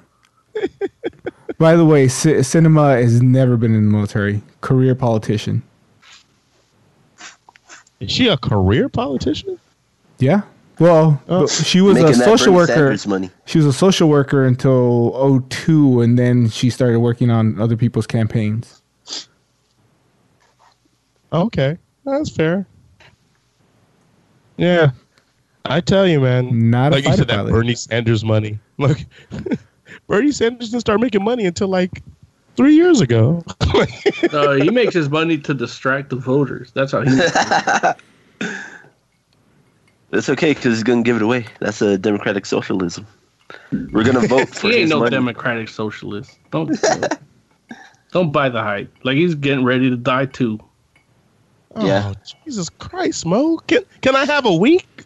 No, I mean, like you don't love Bernie Sanders like that. Like, did you love Ross Perot like that? Uh, I was always actually a fan of Ross Perot too. Yeah, that's what I'm saying. Like, he, there, the, there's always the third wild card soda quote candidate to like really like fuck people up, like Yeah. to distract people. Like it was, it was Ross Perot for like eight years. Then it was, um, then it was like Ross Ron Perot has Paul. No, there's decent ideas. There's just things that are never going to happen. So they distract a, a good percentage of the voter base so that the they can distract take one, you know, either from the Republicans or the Democrats, take votes away. But- See, Ross, um, Perot, Ross Perot would have won if he hadn't quit the first time. what about I the second know. time? Well, the second time, okay, it was a distraction, but the first time would've he was a he was ahead. Forget- He was ahead Ross until he Perot, quit. though. Bernie Sanders would have won if the Democrats would have let him Nah, basically. Yeah, you don't think Bernie Sanders wouldn't have beat Trump? nah. That that that Yes. was locked in. That was locked in. No, The the, no, the fix was in. that was no. I'm with Mo was on that one. The fix was in. uh, That that America shit was more set up than a WWE show. like you know people talk about people talk about a shadow government and you know they don't ex- they don't give you what the end goal of a shadow government is but Oh wait, it when you say the fix was in, you're talking about for Hillary. no for Trump No, no, no. Nobody thought Trump was going to win. Trump didn't think Trump was going to win. Nobody. That's why his transition was so messy. Nobody was. The Trump campaign wasn't running to win, and that's why they got like everything looked like so in shambles and like their pants were like they were caught with their pants down because they were like we Yeah, they were weren't cut we don't have a with the pants transition down team because it was Trump No, no. It, it- like, look, they had no transition team because they weren't trying to win the election. They were like Trump was using the election to basically N- n- make himself n- a pundit for Fox News. No, wait, Like- Let, let's think about this thoroughly. Trump might have thought he would win, No, but maybe didn't. he didn't have the organi- organizational skills to get a team together. No, I would no. say I would say Trump thought he would win, but nobody else around him thought he would win. no, no. Burr, Burr brings up Ralph Nader that's the one I always forget because guess what oh, everybody forgot Ralph Nader no, Nader, But- absolutely. but you had Ralph Nader, you had Ross Perot, you had Ron Paul. There's there's Yeah. always these third like either uh, a little further left leaning or a little further right leaning Yeah, uh, candidates that are gonna just to, there to steal votes. but but Bernie Sanders would have beaten Donald Trump if they would let him get the Democratic nomination. Mm, I heard, And I heard the people reason say I the same thing about Hillary. Because Huh? I heard people saying the same thing about Hillary. No, no. no. I mean, and don't get me after wrong. all that shit with Bernie. Ninety-eight percent chance of winning. That's what I remember. Hillary, Hil- what I what everybody says is Hillary should have been able to beat Trump. They weren't saying that you know. If like, she would have visited like Indiana or some shit. If she cared about the people, yeah, there's you're all right. types of different little calculus that you know you can look at after the fact and be like, hey, Hillary should have done that, should have done this, because she didn't take Trump seriously, which in, in, in a perfect world she shouldn't have had to. But I get it. It's like we don't live in a perfect world. We live in this part of human history has told you we lived in a perfect world. right right but but the fact is if bernie sanders and donald trump were went head to head i i guarantee you bernie sanders would have won just because all america was looking for was a uh familiar face which is a white guy that had different ideas than before The and it's like it, the the re- Hillary Clinton felt like more of the same.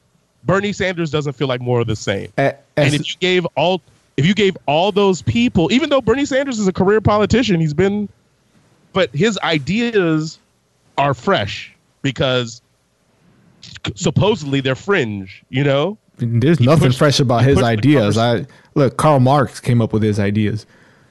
Well, but they're not. That's fringe. politics. Karl Marx. yeah, no, fr- fringe and fresh are not the same though.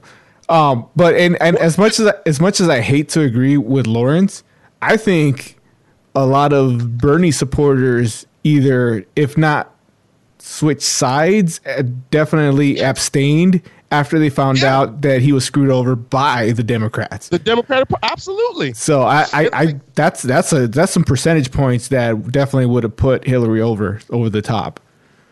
dude, it's like Trump didn't even win the popular vote on Hillary Clinton. He de- he would have got crushed by Bernie Sanders. I promise you that. Like he would have gotten crushed. And guess what? The Democrats knew that too. And they were like, "Well, sure, Bernie might crush him, but Hillary will still win." And that's why they put the fix in and made all those debates on Sunday evening you know, when nobody would watch. And it's just like, okay, cool. Like, you know, we're like, well, Hillary will still take it. It's her turn. And it turned out it wasn't. And now we're here. So, At the end of the day, the Democrats got lazy. why'd you why'd you bring this up, Hecht? Yeah, this isn't a political I didn't- show. I didn't bring up the politics. the fuck, Listen. heck? You of all people should not bring up politics.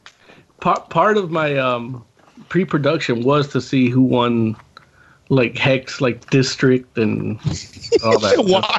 Why? in, in case he called in like i could have some banter with him you know what i mean i didn't realize it would turn into a whole thing but but i guess that's that's part of what uh, doing good pre-production is Look, you're great, Mo. You're right. i was going to talk about how i can't find any hot pictures of that Sinema chick online like like You're the one that an called her Man hot, and now you're and telling one, us you can't find any hot pictures of her. I mean, no, like like bikini shots, like Instagram shit. You know what I mean? Like, I don't think she's that kind of person. no, I mean, well, for example, like she won Iron Man like three times or some shit. And so I'm like, oh, maybe I could see a bikini thing like when she's like in the triathlon. But I didn't even find that. So, so real quick, Burrs in chat, he said, I mean, Florida kind of had its Bernie versus Trump election for the governorship, and Trump won.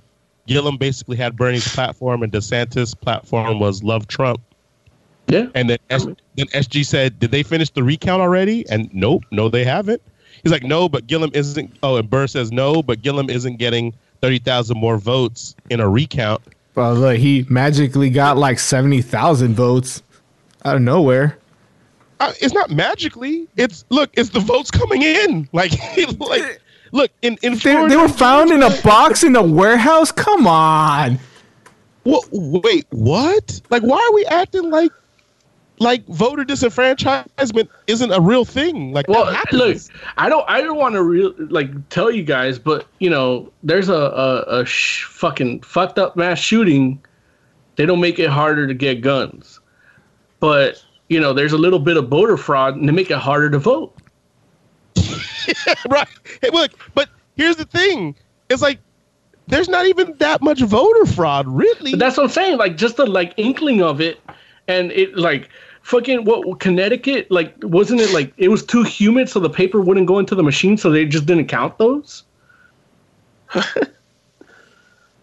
I mean, according to everything I hear, like there's all kinds of fraud, voter fraud from all the illegals coming in. That's that's what they say. Yeah. Right. That's what I, I know some people that voted illegally. In I know I know a guy that said, you know, arm the rabbis, but you know, instead he says arm the rabbis, but then just sends fourteen thousand troops to the border. Wait, why? Like Oz, who voted illegally in what state? In or not Ca- who? In, in California, related to me. I know they're illegal because I was there when they crossed. Pretty sure one of them used my ID to cross. Voted. And and then used your ID to vote. I don't know. I don't know how they. I wasn't there when they voted. I was there when they crossed, so I know they're not eligible to vote, and they voted Well, but how do you know they didn't become a citizen? because they're in my family. It's not like somebody like I lost contact with in years. These are cousins that I would see every other weekend. Look, all I'm saying, the NSA is listening to everything.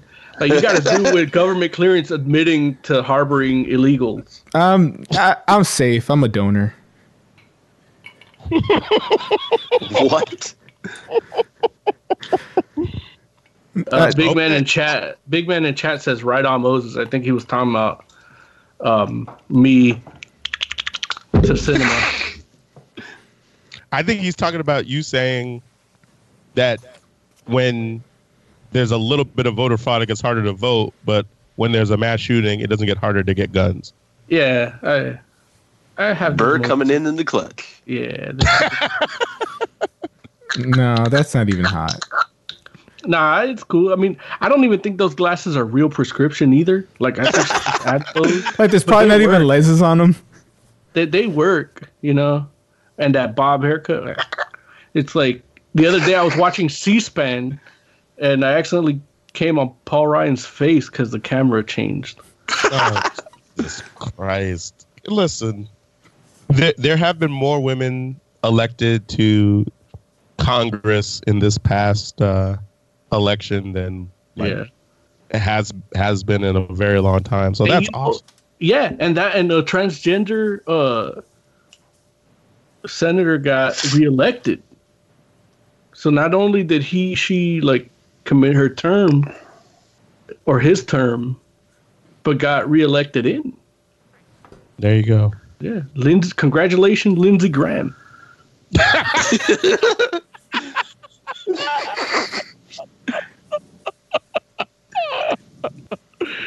Oh, that's too funny, man.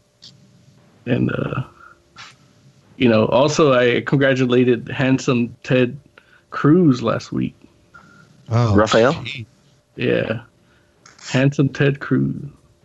This motherfucker. I, mean, I said it last you, you, like the joke's gone. I, I said it last week, but basically he calls his wife a fat pig and he'll still suck your dick. That's crazy. Anyway, okay. We should talk about some comic book stuff. They're not as exciting as uh Arizona politics. days. Yeah. Well, politics in general, but uh, look, like I said, too exciting. We need to go back to the mundane so that we can get this work done. Well, you, Nick Spencer has been writing this Spider-Man again. We're on a a Stan Lee theme, so he created Spider-Man, and here we are. Um, uh, Nick Spencer wrote this issue, issue eight. Larry, you read issue seven, right? Yes. How'd you like that? Um, I, I mean, honestly, like I, I, I can't say anything bad about Nick Spencer's Spider-Man outside of the fact that it's not Dan Slott. Yeah, but that, I, that's a high bar. Like you know, Yeah, and that's all. that- That's all there is to it. It's like, you know, and I don't know, like, like I'm starting a political movement in comics called Massa, Make America Slot Again. Oh, jeez, that sounds nasty. But it, you know, it, it, Tiger you Claw can't. put a little GIF in chat saying, "This is me when people talk politics," and I'm not exactly sure if this is supposed to be Tiger Claw. It or- is. It's a. he- He's probably got the new like mo- emojis or bitmojis that like scan your face. When you live the good life, you don't have to worry about politics. I'm pretty sure. I'm pretty sure Tiger Claw's coming out to us. Yeah, this th- gift. this is a very effeminate emoji. Yeah, and it's okay. Like, there's nothing wrong with that. I just, I just, I'm just like, I didn't know. So, you know, Tiger Claw. Tiger Claw, I you. support your lifestyle. Right, exactly. Like, we wish you the Tiger best Claw, I celebrate your lifestyle. in your new life choice. Um, Celebrate with a nos. so much for No Nut November. wait, why did that? Why is that a thing? I don't know why. That, I, it, it's feminist propaganda.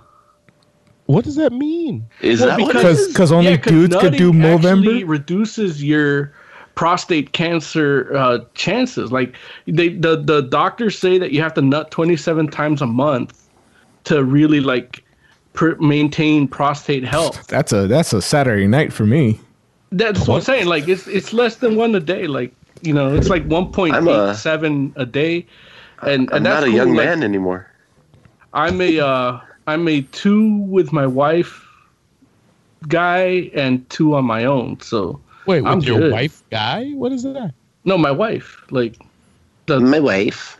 like it, I'm guaranteed at least two nuts with my wife, and then I'm also guaranteed two by myself. Oh, got you. Wait, So- so so why? What's the purpose of No Nut November? Well, that's what I'm saying. It's feminist propaganda. They want men to die off. the feminists don't want men to die. Larry, I've been seeing. Look, I, again, I don't want to get into politics on Fantastic Forum, so I don't like. I don't want to. Tiger Claw's It's gonna be related to no man. Fantastic Forum made me gay. You know, like I don't want him to say that. So, but you know, I- I've been seeing a lot of chatter online, a lot of buzz. Oz, you have that B sound. You never told me to. Oh, Oh, gee, she got so animated. I got I I've got been hearing this. a lot of buzz online where it's like if you're a That's not a buzz. No, but he's educating us. oh, Oh, okay. got it. Um there's a lot of buzz on the twitter on the instagram. That's the that's the ones i use the most. And it's like uh, like somebody just got mad at like sabrina the teenage witch on netflix for being a cis bitch uh in quotations. Yeah because she just they they offered to her to join an orgy with guys and, and girls and and she didn't want to and then they hate the show Well, she didn't want like- to because she's a virgin.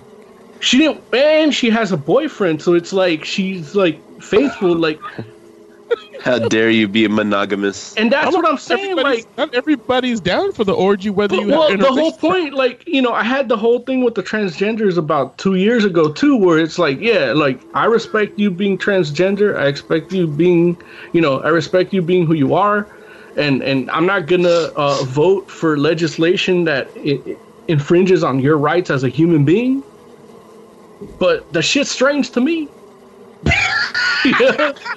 but it's okay that it's strange like you know what I mean? Like, Look, it- I- I- if I'm uncomfortable, I can't use that discomfort to le- to legislate how you're going to live your life. That's Look, I, hilarious. I I always say if you if you want to be a woman, cool. That that's you. You're a woman. That doesn't make me want to suck your dick any more than it did yesterday when I didn't know you were a woman.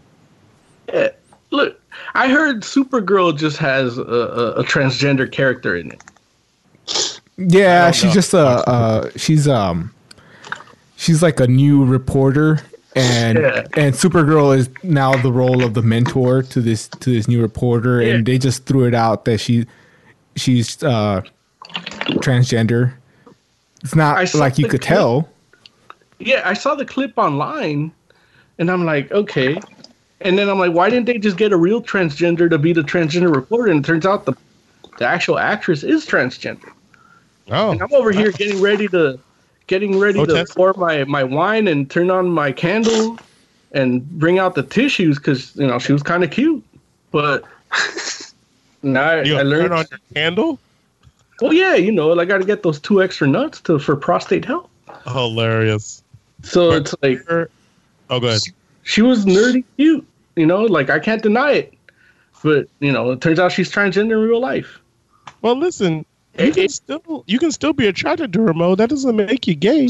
Hey, no, I'm not even worried about that. The whole thing is just weird, and I'm okay that it's. I'm okay with it being weird, but I just don't need to be vilified because I identify as a straight dude. You know, What's uh, what what's what's better for your for your? We're all dudes here. What's better for your prostate health? The uh, the extra nuts or the prostate massage? I, I don't.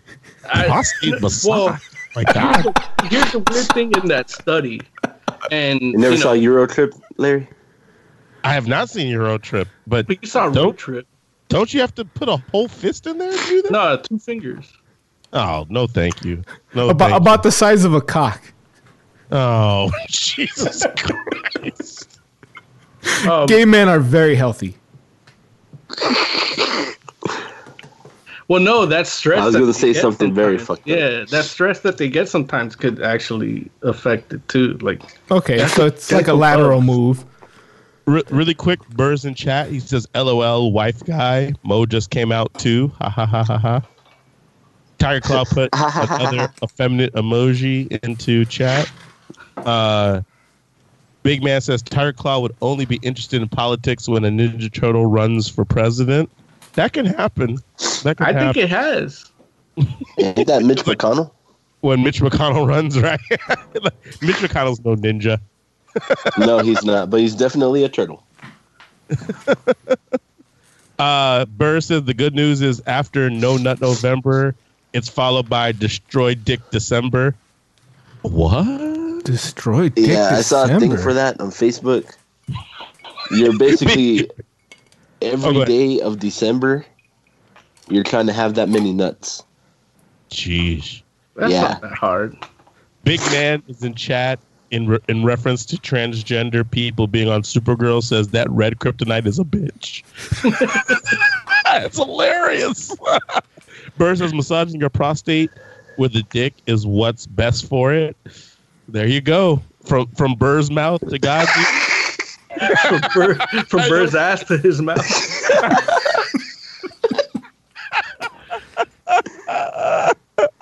Look, Big Man says, "Wow, Burr with the life hacks." It's not helping that Tiger Claw's putting those pictures in. He's like, I see you. he looks just like my urologist. Yeah, but I'm pretty sure Tiger Claw is making a pass at you, Mo. It's like you you two are like three Yeah. three I don't- im- three gifs away from being in a relationship. I, See, I don't like it, dude. I don't like it because he he sends me emojis sometimes.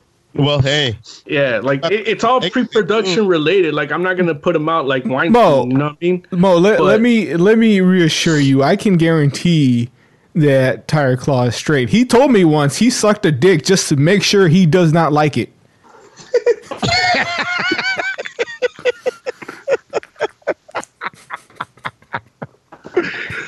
oh jeez.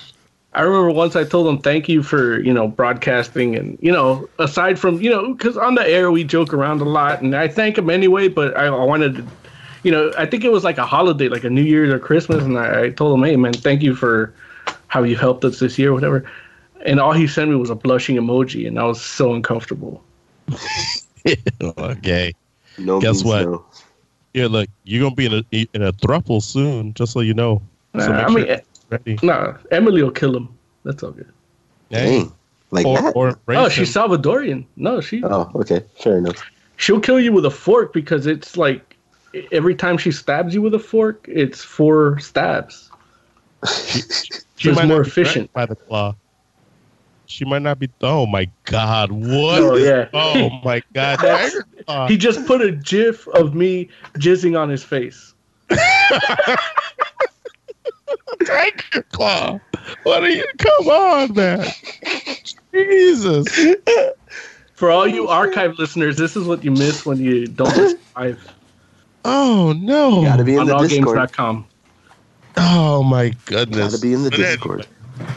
Well, I do not like the, the emoji Tiger Claw just put up. Jeez. It's like the last 30 seconds of a porno. And his glasses disappear. And and it's it's the POV shot, so I, look, I already told you, Mo. Look, I told you three. You three gifs away. Now you're only two. two looks like Tiger Claw's three gifs post.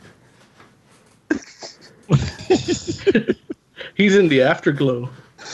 N- like the the last, the last one isn't going to be a GIF. It's going to just be a, a picture of Tiger Claw next to Emily in the bedroom. Like we're waiting. In the negligee. Tiger Claw in the negligee. like we're waiting. They're like bring I- that back. I am very uncomfortable. Big man says I'm laughing so hard I might join Stan Lee. Aw. Tiger Claw over there gonna make a tamale out of you.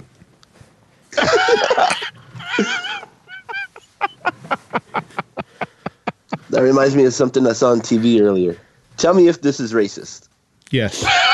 yes. They, they Yes, have it is. stuffed animals, and you wrap them up in a little blanket that looks like a tortilla, and they're called something Rito, but it's a little stuffed animal wrapped in a tortilla, and it comes with a foil. Is it the foil that makes it racist to you? I mean, I consider the whole thing racist. Is is the I need to see it. Is the, is the little bear wearing a sombrero? What? Or No, is he they're- they're- covered in just little sour animals cream? wrapped or- up in a little No, no, no. It's like not. It's not racist. It's, it, it very well might be cultural appropriation. I mean, uh, if you're wrapping a cat in there, that's going to be a whole level of racist right there. Wait, is that a thing that they say? Like, like Latino people are putting cats? No, No. No, that's I mean- that's we In call that? Asian fusion. Yeah, That's that's the Kogi truck. Right. that, now that was racist. That's hilarious. you know, I, I So bet they sell these next to the. racist to Latinos, Asians, and food trucks all in one. I bet they sell these little stuffed animals next to the food truck Fisher Price Playhouse thing. I'm saying if you wrap a stuffed animal in tortilla and call it a something Rito, I don't think that that's not that's not racism. It it just might be appropriation, right? Well, burritos are racist in general. Why are burritos racist in general? Because they're Well, not created Mexican. by white people to like simulate Mexican food. No, those are wraps. Don't- No, no, no, the burritos. original There's no burrito. in Mexico. They don't burritos. Not, well, it is now because Americans, but it's not a, a Mexican thing. That's Yeah. all. That's still all appropriation, right? I thought no, burritos were it's like racist Tex-Mex. because so for example, like well, no, it, it was invented in San Francisco, but Okay. burrito and you know, given it's San Francisco, it'll make sense when it, when I tell you how racist it is because they're like, well, you know, they you know they had burritos in Mexico in theory, but they were just tortillas that were bigger than the corn tortillas They're just giant and they were just wrapped. They were giant tacos, essentially. Yeah. Yeah, and they Yeah. were closed, but not like that. And then so in San Francisco, they're like, oh, "We're gonna make burritos," and it's like something this big and cylindrical. What does it remind you of? And it was like a donkey dick. So they're like, uh, "We're gonna call them burrito." Oh, that's why they call it a burro. Yeah, because burrito is the the ner- the name, the Spanish word for donkey. Little donkey. So it's But like that's, it, not, it, that's not racist. it's gay and white. And this goes back to the whole stuff we were talking about before. That's all appropriation, right? It's I don't see it as culture and twisting it for appropriation. purposes. I don't. I don't see it as appropriation. I see it as appreciation. Oh well, of course you would see it that. way. Well, honestly, they're delicious. So Right. like, there- Look, people love Yeah. burritos. Show me one person doesn't love burritos. No, I think most people like burritos. Larry's Especially when it's wrapped in bacon. Do you Is that a wrap thing? burritos in Someone bacon? wrap Oh, in dude. bacon? yeah. Dude. what do you? I'm going to get some videos and post them on your Facebook. Uh, I need to. I need to go to Arizona. Well, no. It's Oh, and Arizona is like that's the weird thing because Arizona is like Tex-Mex, but authentic and appropriation. Yeah, we got everything here. Yeah, like uh, you get one meal and it's like ev- like it's essentially a multicultural meal because there's so many hands in the like I got I got had Native American seasoning in my fucking menudo and shit and yeah, it was good. And it's like I'm in the middle of the desert and I'm having shrimp. Like it's like oh these are Baja tacos. somebody Like you're in the middle of the desert. Like I don't want to trust your shrimp. somebody was asking me if bacon wrapped hot dogs are Mexican food. They might as well be. Technically, It's like the Raiders. The Raiders are like a Mexican team. What? See now we're that's American appropriation. That's that's hood appropriation. Reverse appropriation. Wait, so let me ask you this question. Heck, you, you've had a bacon wrap burrito? yes. Okay. Has anyone else, uh, like, whether you're in chat or whether you're on Oz the is line, about to Oz is about to change his honeymoon. has, has, has, have any of you had a bacon wrap burrito? I haven't. I haven't either. I, I want Have one. you had a bacon wrap hot dog? Yeah, yeah, yeah, yeah, yeah. Bacon They're wrap hot LA dog. dogs. Yeah. I don't know, man. The the choice is Bourbon Street or Arizona. No, you should definitely do Bourbon Street. Yeah, you don't want to come down here just. But they don't wrap anything in bacon. I mean, you can you can go to Arizona on your way back here, whenever that happens. Like, but you're not gonna head through New Orleans all the time. We're we're gonna stop by some voodoo shops. Anybody you want me to resurrect? I just want a shrunken head. I'm I'm Look in your pants. Burr said never heard It doesn't of a stay bacon wrap shrunken. burrito before. Seems a little excessive. Well, that's the point, Burr. First of all, you wrap anything up in bacon and it's delicious. and excessive. Burr's like burritos are are already heavy. Look, I like I feel like Burr probably looks like a Calvin Klein model. I'm not mad at Burr. I was mad at a place that uh, had a super burrito. I ordered it. That shit had lettuce in it. Yeah. like, what the that's fuck you makes- trying to do to me? Put lettuce What in was a in burrito. And this was in California. Oh yeah, what, California. what was in it? It was like sour cream, uh, guacamole, lettuce, and then just whatever. Yeah, it was burrito. a regular burrito. You know the the meat, beans, and rice. But then they throw lettuce, sour cream, and and tomato in it to to fill up the rest of it. Because it is like that's- bigger than a regular burrito. That's bullshit. Lettuce is bullshit. yeah, Lettuce is bullshit. like Mexicans didn't have lettuce. And it, and it's that shredded lettuce. I'm like, Yeah, fuck, that's that's the shit I clip off my lawn. yeah. throw, throw some Like, cabbage wait. in there. Now let me like now while obviously I agree with you all just because you know California and I understand what authentic Me- Mexican food is like. I don't do think you none do. of you like can none of you appreciate lettuce in a burrito at all? No. Well, it depends what type of burrito it is. Like Yeah, if it's like a fusion thing where it's like it, it's wrapped in a in a flour tortilla and it has you know maybe some grilled chicken and some Thousand Yeah. Island or something. Yeah, and, okay. Yeah, like I, th- it's all about the flavor. Ultimately, like that. That's what the beauty of food is that it, it crosses borders, whether Right. you want it or not. So that definitely like having something that is not, it's influenced by a culture and they bring it in and they throw their own flavor in it. Like I can totally get behind. But I mean, like if, if- you want an asada burrito, generally speaking, you're not gonna put lettuce in that. No, No. you you put that shit on the side where I can ignore it. yeah, Yeah. Right. And and I'm with you on that. But I'm and just I saying, only eat it when the grease falls on the lettuce. opportunities for lettuce to be in a burrito and it's still Yeah. If you put lettuce in my burrito, I'm throwing it back at you and calling it a wrap. Well, remember that time we were at Scott's house and he made tacos, but then there was like bell pepper, and Yeah. Oz and I kind of laughed. What? Yeah. Yeah. But ultimately, it tasted delicious. I And remember- still want that recipe, so it's like he did his tacos. Like I can't even, Yeah. you know, in hindsight, like I wish I could have appreciated it back then because I'm still thinking about that bell Wait, pepper in the So, tacos. so was the bell pepper separate, or was it mixed with the meat, or No, what? it was like the, he made the tacos and then he gar- he put like grilled onions and grilled bell, pe- bell peppers on top. Yeah. And it was like it was good. He's like, yeah, this is how he made them because he worked in like MetLife or something, like one of those cruise lines. So this is how we made them over there, and Yeah. it's like you know, Oz and I were like, yeah, like trying Right. to Yeah, but- laugh. I I also remember when I took specially prepared meat and then Mo grilled it and Scott nearly creamed his pants when he tried it. yeah, Yeah. yeah. Yeah. that was um yeah but what the i remember when he goes he gave us the tacos and it was just meat and tortilla and then he said hold on wait for the bell, bell peppers. And oz and i just look at each other like bell peppers? I think I was like halfway done with mine at the time when he said it too. but you know adding that touch like it, it was a different touch to the tacos. And, and again like i'm not yeah it's food.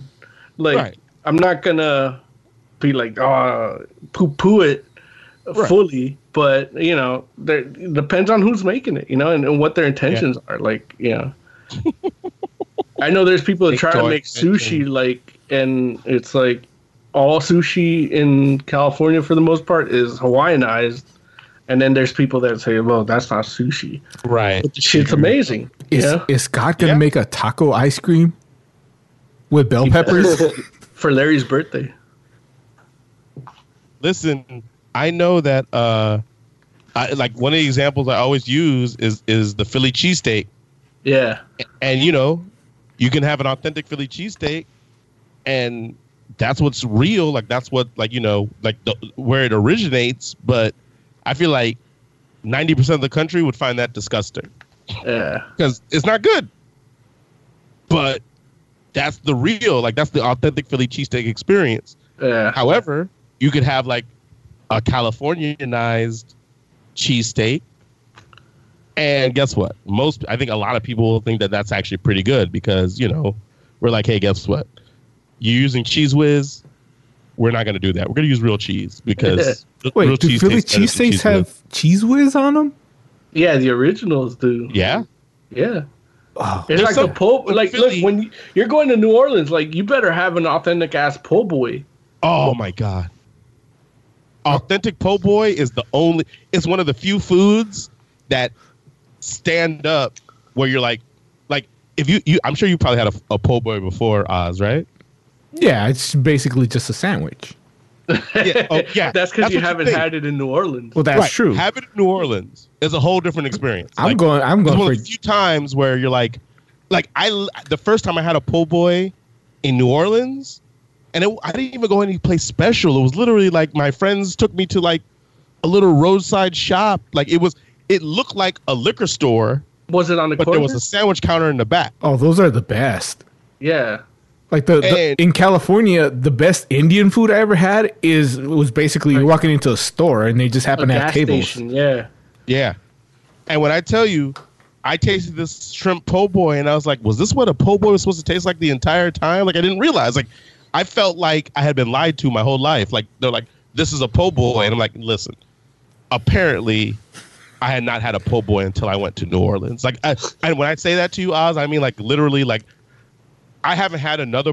The only times I've had a po' boy since then is when I gone to New Orleans. Since then is when I've gone to New Orleans. I've had gumbo, but but gumbo Again. I've had from people that are like from that area, Yeah. out here. And and that's like know, the tacos or all that. burritos where like depend you can have it almost anywhere because the the core of it they got you know right? You you should have a po' boy out there. You should have gumbo out there. You should have jambalaya out there I'm gonna have because jambalaya is gonna be my my Thanksgiving dinner. listen, I what I can guarantee you is this: is like, especially considering like where you're living now, you're not gonna have anything even close to any of these dishes where you live. it's like you can barely get them out here. Like, Like, and we have people that come from like- New Orleans. Oz's Mexican food out there is like the Greek food like that's the only shit he's gonna get like authentic That, that's man. that. look, It's it, it, it's not much of a joke. I haven't found a decent Mexican place out here. There's Yeah, tons no. of them, but they're they're not Sorry. decent. And I I've actually for uh, Amber had a potluck at her work, and I made L.A. style carne asada. Like I marinated it myself and and grilled it and everything. She she took it there. They practically licked that tray clean. Like they had never had had that that in their life, and these are people who are talking about, oh, I eat Mexican all the time, yeah, blah blah blah. Right. I don't even want to risk making that uh that salsa I used to make at my bar. See, see Oh how- Yeah. Yeah, yeah, yeah. I'm telling you, man, it's like you need everything that you think of as New Orleans or, or Cajun food. Since you're going to be in Louisiana, eat it there, so you can know what it what it's really supposed to taste like. Because it's all on a whole other level out there. yeah, but that's just Like, I gonna ruin like me. The only the only thing I had that I was like, okay, like I could eat gumbo here because there are enough people I know out here that have their roots from out there that can make like good gumbo. And and I feel like even restaurants do a, some of them do a reasonable facsimile, but when it comes to things like jambalaya and especially the po' boys, oh dude, I don't know what they do out there. Like the seasoning in New Orleans is magic. Like I know people that go to New Orleans to buy seasoning and come back with it. You know, you know what's weird is out here you would think I would get a good steak, but best steak I ever had was in fucking North Dakota. Well, North, but North Dakota is about their meat too. Right. Well, I mean, look, you drive through through that area, all those cows Yeah. are fucking free range. You Yeah. you take one of those Yeah. steaks, a l- salt pepper is all you need. You eat it, it's like Yeah. butter. That's Yeah. what they call it. You know, give me a home where the buffalo roam. That was Right. North Dakota until they extincted the buffalo. I had a Yeah, I- buffalo steak too. That shit was I- delicious we had too. beefalo steak. no, no, it was it was actually bison. Delicious out there, huh? Yeah, bison. Yeah. Bison is buffalo. Same thing. Uh, no, it's not. The buffalo's not extinct, Mo. No, it's just bison's not buffalo. Yeah, it's close enough. Yeah. I mean, it's a bovine. Trust me, as a tourist, I know what counts as bovine male virility symbol. you Well, know? as a Gemini, I know what the reasons are. And you go Look, both ways, so suck a take- dick. Take it from the guy that splooshed on Tiger Claw's face. Um, if when you go to New Orleans, can you please go to Anne Rice's house and bring me a rock? Anne Rice's house. Yeah. You know Anne Rice. Yeah, the, the the Dracula chick. Okay, well there you go. Well, Lestat, but yeah. yeah. There you go. Why Just a give rock? me a rock though? and, and ship it to me. I'll I'll pay you whatever you want. Why a rock though? I don't. I don't see what. Well, I'm into horticulture, and I use I use rocks to guide the plant as it germinates out from the soil to to get a good strong base, so the winds don't affect it. Oh wow, that's a I be- that's a beautiful mansion too. I'm looking at a picture of it right now. Yeah, just just grab a rock. Like I Mm. always grab whenever I go anywhere, which is rare, but when I do, I I grab a couple rocks and, and I just put them in my my planterns. Yeah, I'm gonna I'm gonna force her to add that to the list. She'll do it. I mean, she would love to go to Anne Rice's house. She loves Lestat. Yeah, yeah. It's, it, again, like I said, it's, it's fucking beautiful. In mansion. fact, just act like it's a surprise from you, and you'll get extra, you know, blowy points or whatever. nah, she knows I'm not like that. There, there's no surprises when it's me. That's why she's like, ah, I'll get married, I guess. Well, I, like like I was telling you guys earlier, that's that's how she gets her her powers. She's not fully powered up yet. So I give uh, Amazing Spider-Man eight, five, and Rice stones out of five. Wait, was that a review? I didn't even hit the review song. Yeah, but I just we like we went through it like. Yeah, I mean the I mean, good. didn't you hear the review of the bacon wrap burrito? Yeah. I'm I'm really mad at you for this hack because I'm just like I hope I can get this in Los Angeles. Um, I mean, I, I, can I make doubt. one. Look, I uh, come on, bacon wrap burrito. I you're not gonna get that in L.A. You're, Why you're just not. I, I would trust Mo with it. Yeah, I can make one. Listen, I will. Mo, all you gotta I'll, I'll send him a video and then he'll get the recipe from Yeah. wa- from I could just look at the video and know what the recipe is. Not look. Just tell me where to show up. I'll I'll eat a bacon wrap burrito. Look, hopefully, hopefully I can have it to you on your birthday with a candle on it. But I will take it. yeah, you will. Hey hey, don't make me your tiger claw. We, we you're already a thruple. I can't be a quadruple. Yeah, What but the I hell's a thruple? No, no. Is that a new word I've never heard of? Thruple. I love you back, Mo. Ah, you gay motherfucker.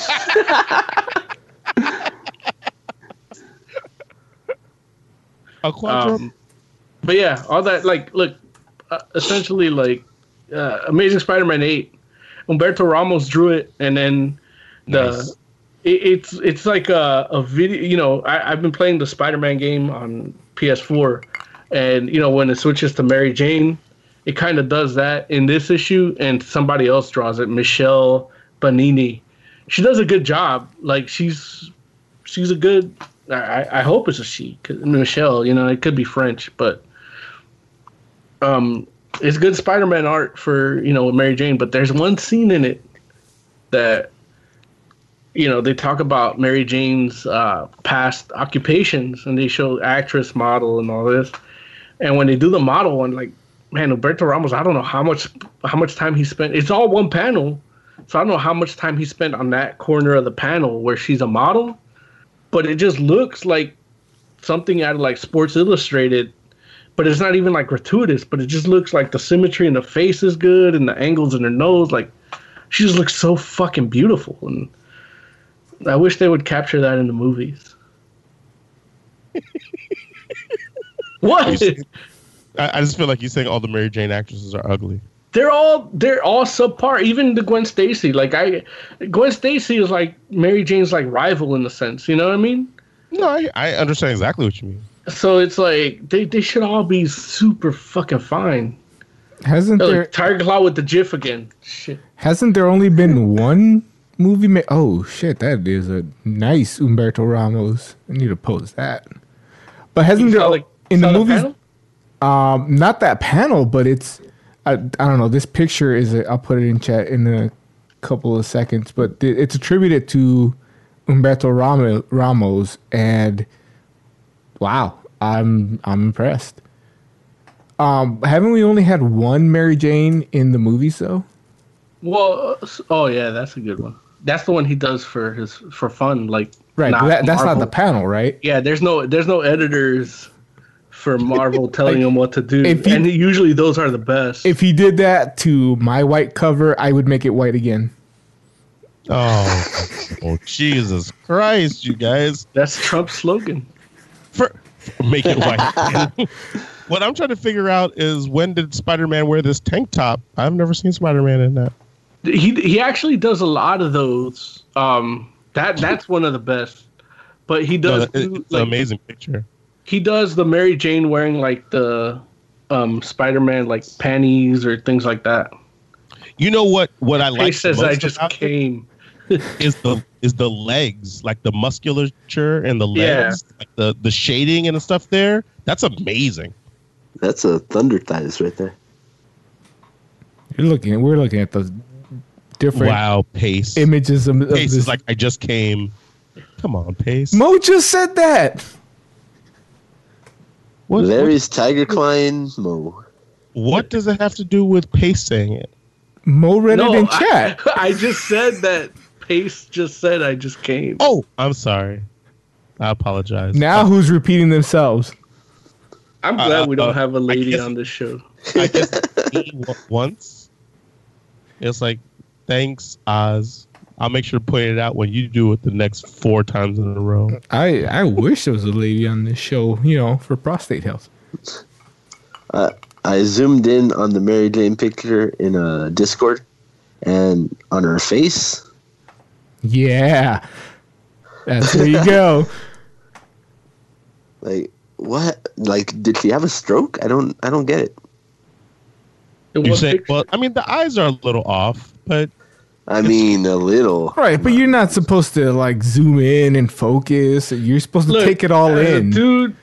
Uh, heck, I I respect your lifestyle, and uh, I'm not going to make any legislation to go against it and subvert your rights as a human being.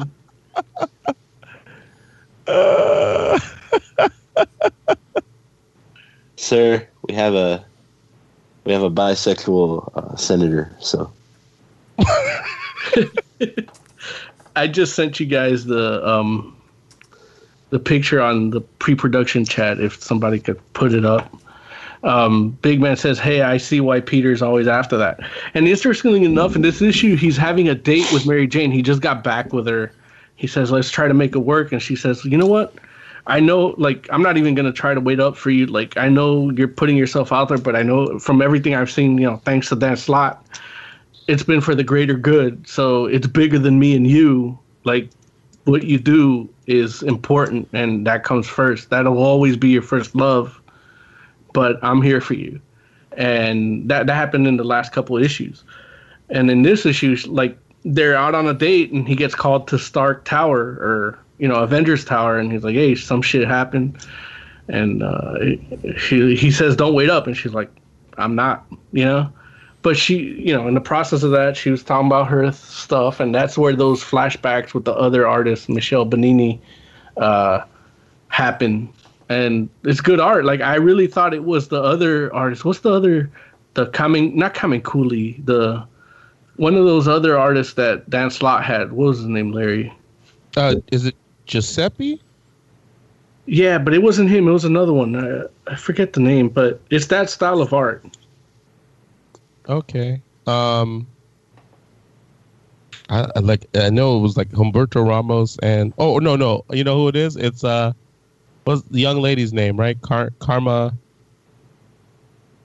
Oh man, she's she's actually on Fantastic Four now. I think.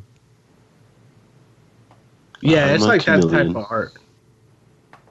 So that that um that art's actually from issue nine. I, I breezed through issue nine. I'm over here talking about issue eight like that, but that's issue nine where they do talk about her her flashbacks. Honorable mention, she's great. I, it's a good artist for Spider Man. Um, but yeah, they, Humberto Ramos did all this issue eight, and I mean, I, I can get into the story if you want to hear it. It's the Thieves Guild going after prized possessions like Mjolnir, um, Captain America's shield, and Punisher's like weapons. The Gambit, like the Thieves Guild. Yeah, Oh, that's interesting. and they, they went, they took all of like the Avengers stuff from the Avengers Tower. So it's a cool, it's a cool start, like in for Nick Spencer into this new arc.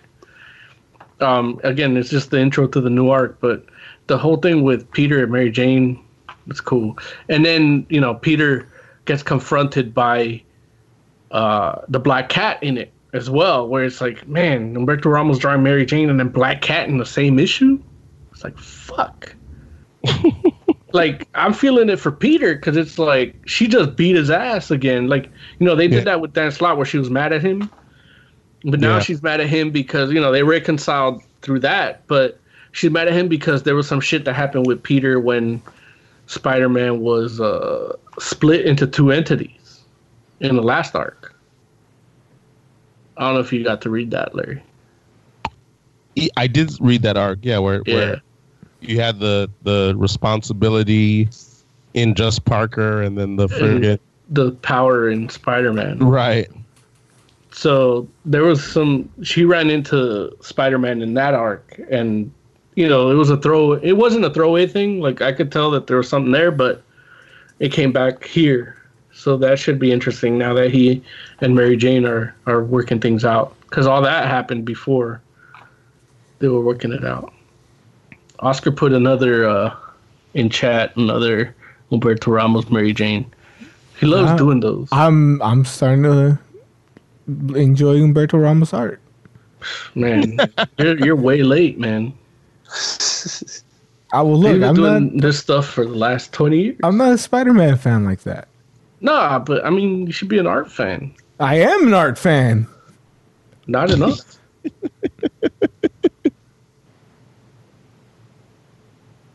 but yeah, all that to say, uh, five possibly fake glasses out of five. for Mary Jane in Amazing Spider-Man 8. R.I.P. Stan Lee.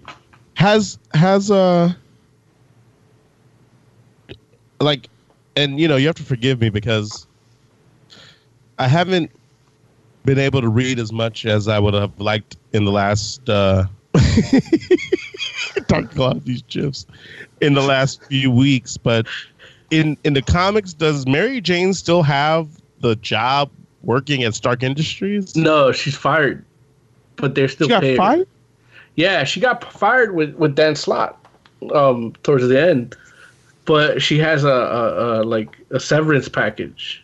Oh wait, so she got fired at the end of of the Spider-Man run.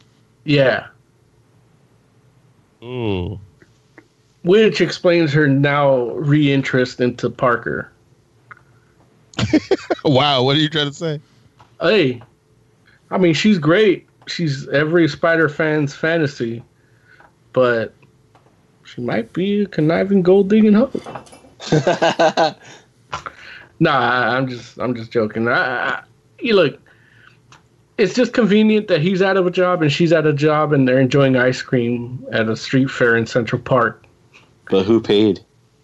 Nobody like she actually paid because of the They severance stole package. it. They They actually made a point where shit. she where she bought him like she it's a play it's a event called Smorgasbord, which I don't know if Larry if you ever heard of it. Yeah. But it happens where you just mix just these weird like fusion foods and shit that go on. Yeah. So she got him a bunch. She got him this like white fish on rye cone that's been dipped in like fruity pebbles, and she paid for it for him. And that's when they talk about the severance package from Stark, and then he's like, "Oh, I asked uh, I asked Robbie Robertson about the severance package if I had one, and I've never seen a man of his age use that many laughing emojis." and uh, I thought that was a funny little line. But then Stark calls Peter, so Peter has to put on his mask on to answer it, and then he sees Mary Jane. He's like, "Wait, are you two dating?" Like it turns into a whole awkward thing. Mm. So yeah, the the her working for Stark does play into it. You know, maybe we'll we'll get a little more into that. Issue nine definitely has more of that, but I'm not there yet. I really I really liked her in that role. The end. I, I mean, That was a good I did review and I did it, but it just you know I'm not a big Iron Man fan, and thinking that he like could kind of slime his way into her panties through that position, I didn't like. No, but but Mary Jane's not gonna let that happen. Hey, that's what they all said about Weinstein. yeah, it's gonna be a Me Too moment. That's what I'm saying. Like I, I wish they would have taken uh, some initiative and, and kind of be more cognizant about current events and done that with Tony Stark. Because I think they should go all like hundred percent into it. Make Stark just a slimy bastard. You can't bring Tony Stark back from out of a coma and then have him sexually harassing Mary Jane. Like Why not? He didn't he sexually harass Pepper Potts while she was taking something out of his arc reactor in the second Iron Man. listen, like n- no is the right answer. and he may have sexually harassed her in the comic, but that was in the seventies, and that's when people quote unquote didn't know better. so it's like uh-huh. you know, uh-huh. but uh-huh. modern like yeah, like I mean I'm saying like listen, you don't like it's one thing. Like here here's the wild part. You can mess around and make Captain America young and turn him into a Nazi. That can happen. but you can't bring Tony Stark out of a coma and make him a friggin' Well, Me who, who says it has to be out of the coma that he does it? I mean, Tony Stark's been around a long time. Coma. I mean, there, there's literally precedents. Like maybe it happened like a long time ago. No, no, but it can't happen a long time ago because he like hired her and then he went into Civil War two and then he went into a coma and then she was still working while he was in the coma. So it's like either So what you're telling me is that making him into Iron Weinstein would be the most interesting that uh, thing that ever happened to him in the recent like five years. But but Tony Stark isn't that guy. Okay.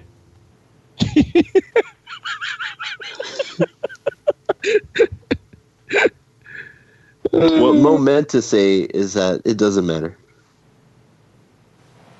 I mean, he is that guy, and it's okay. Like, he was born that way, just like the transgender people. Like he he's he's a playboy, a playboy, and uh uh friggin' predator aren't the same. Well, it's not even that he's a predator. He just has a certain amount of of leverage and, and confidence because he's a millionaire, and and you know he doesn't know how that people feel like they have to do that. Like, he half of those they're just people- liking him. Like, yeah, Half of those people don't do it because they're predators. They're doing it for the power trip.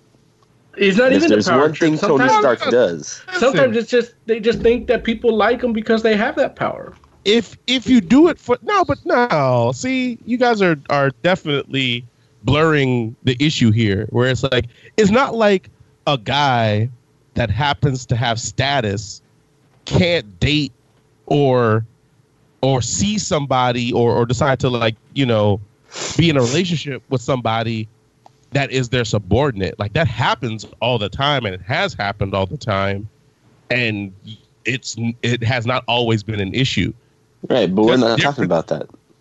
We, well, we are because we're talking about the difference, and that's the thing where it's like you know, it's like Iron Man pushing up on Mary Jane as a subordinate in his company just because she happens to be there and is fly is a whole different thing than you know. I mean, like, I- But I- I think him saying all- like, "Oh, that's a lovely blouse, but I prefer what you wore on that Sports Illustrated cover."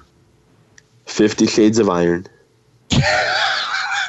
well, listen, Fifty Shades of Grey, that's a whole different thing, right? Like, like there's there's a very real possibility that you don't get that movie made, or it doesn't get made in the same way.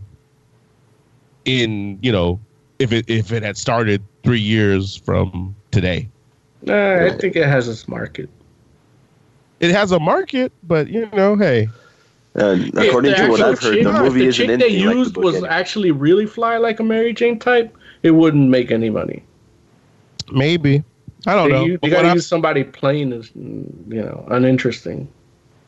it's like Tony Stark and you know he's had a relationship with Pepper Potts on on again off again and no one has said anything about it and I was like Didn't anybody, he kill Fog? uh, Not Foggy. Didn't he kill uh, Happy Hogan to like get her? I don't think so no but the fact is if he pushes up on Mary Jane especially like knowing the relationship which he may not know I don't know because He doesn't.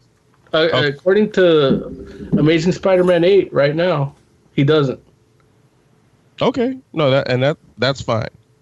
But the the fact is, is that uh, it there's no like, unless he's trying to pursue something like very very real, it's a bad move, and it would like there's no upside to it because it's strictly never predatory. getting. Tony's never trying to get nothing real.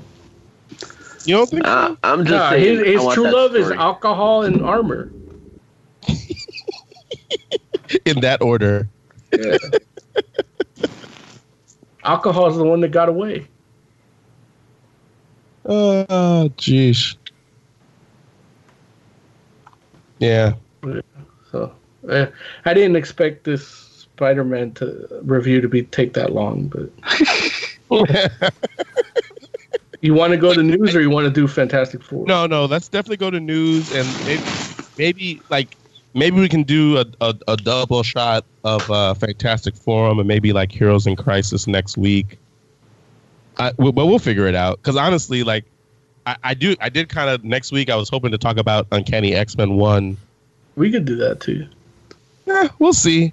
We just can't have Heck call in, or at least not elect a hot problem public servant in the next week. I'll try not to take over the show. Heck, Hecht is definitely the problem. Real quick though, I will tell you, Uncanny X Men number one made me really question how much I love X Men this week. Like I had to think hard about it. You know why? Why? Because it was bad. No, no, I haven't even read it yet. Uncanny, Uncanny X Men number one, an eight dollar book. God, What? Wow. Is it like thirty? Is it like thirty thousand pages? Look, it's it's a it's a bigger book, but I don't know I don't know how many pages it is exactly.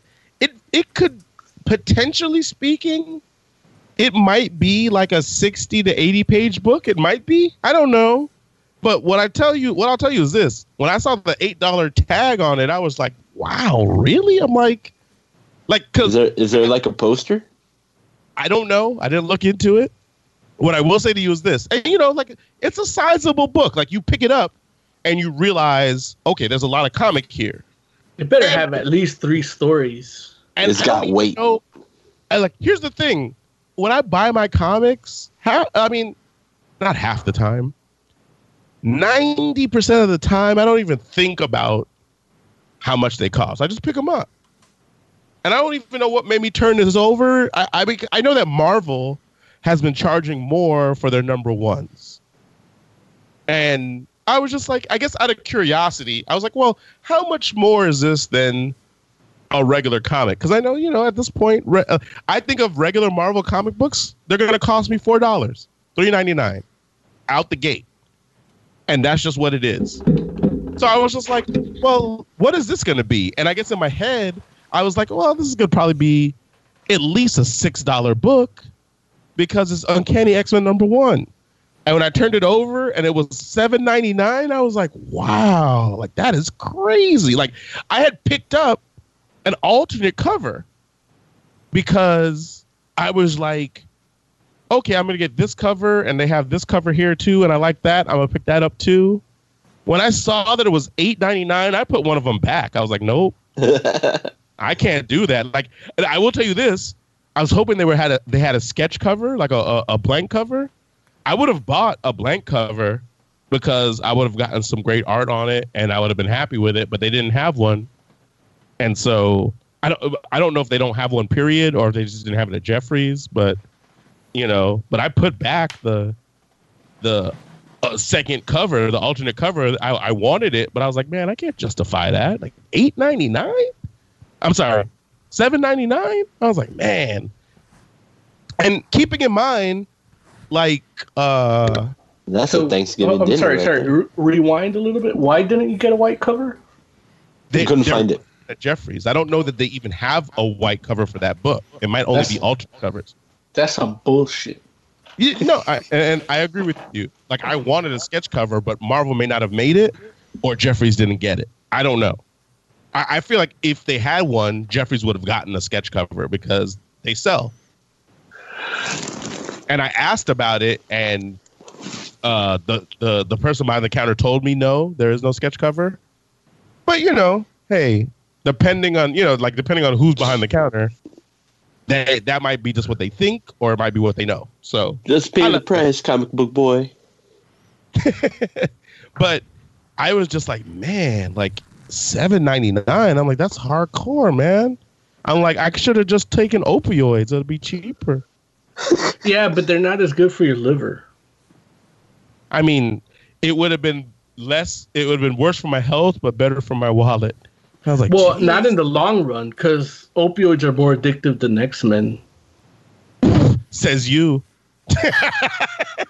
but I, he- and here's the thing, like Action Comics 1000 was like a ten dollar book. Yeah. and I didn't think twice about buying that one. But at the same time, Action Comics 1000 is like a legitimate milestone. Like no comic book had been to 1000 yet. Period. And it was like a star-studded, like it's a celebration. You know what I'm saying? The the well, I mean, I guess technically maybe there hasn't been another Uncanny X Men number one. So I'll give you that, but Uncanny X Men number one is really like, uh, as far as we know, there could be another Uncanny X Men number one, like in twelve months. Yeah. it's not the same. You know what I'm saying? Like it's not And Like- it'll be seven ninety nine too. right. And and I'm just like, man, I was like, but I was shocked. So next week, I'll I'll probably do a review of it next week, and you know, I'll let you know if it's worth your eight dollars that you're gonna put down to get this book. But uh, but I, when I tell you, like, I'm a huge X Men fan, huge. And when I saw that price tag, it made me think twice about the purchase. It wasn't like I was like, I like like I said, it didn't make me feel like, oh, I'm not gonna get the book. But I was like, whoa, that's a lot of money for a book. you know, that I that I'm gonna spend a lot of money on this one book that I'm about to buy. And it made me put back my alternate cover, which if it was two dollars less, I would have bought two. And not thought twice about it just because I wanted the other cover. Now, Wait, how wait, many so- how many alternate covers were there? Oh, dude, there's so many. Yeah. like anybody in any like basically Marvel for this particular book, they took like all of their like normal cover artists that you know, like all the, like all the the normal alternate cover artists, they all did an Uncanny X Men book. I mean, an Uncanny X Men cover, and then they got like all like the artists that are like seminal X Men artists, and got them to do a cover. Would you be mad if somebody got you a bunch of them for your birthday? Listen, no, I would not be. No, I listen. I want more Uncanny X Men covers.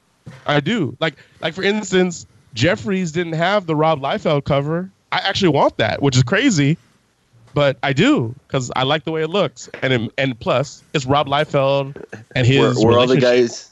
Was everybody on the cover out of proportion? Not everybody, but some of them, yes. He's gotten better. L- Lawrence enjoys It's anything of those with uh, where Lawrence will enjoy any gift that involves seminal uh, people. whoa, whoa, wait, what? what? What are we talking about? It's like- gonna have a little extra from Tiger trying to Claw. Bacon wrap burrito. But the fact is, uh, no, yeah, I look like no, I would not be mad at that. i obviously not. Like, yeah, but what I'm saying is, I was just I was shocked because I was just like, that's a like that's an expensive ass comic book, and it's one book, and so I was just like, wow, yeah. That was the number one. What's the price on the number two? Number two will probably be four ninety nine. I mean, I'm sorry, three ninety nine. It might be four ninety nine. I don't know, but probably three ninety nine. And this is why I wait for collected editions. there it is. Well, hey, I mean, again, it's all about what what you follow. Because I know, like myself, as like a lifelong X Men fan, like X Men are the books that got me into comics. So, like, I, I I went to the comic book store to R.I.P. Stan Lee. Right. Uh, I went to the to the comic book store today to make sure I got my copy of Uncanny X Men number one because I want to read it like sooner than later.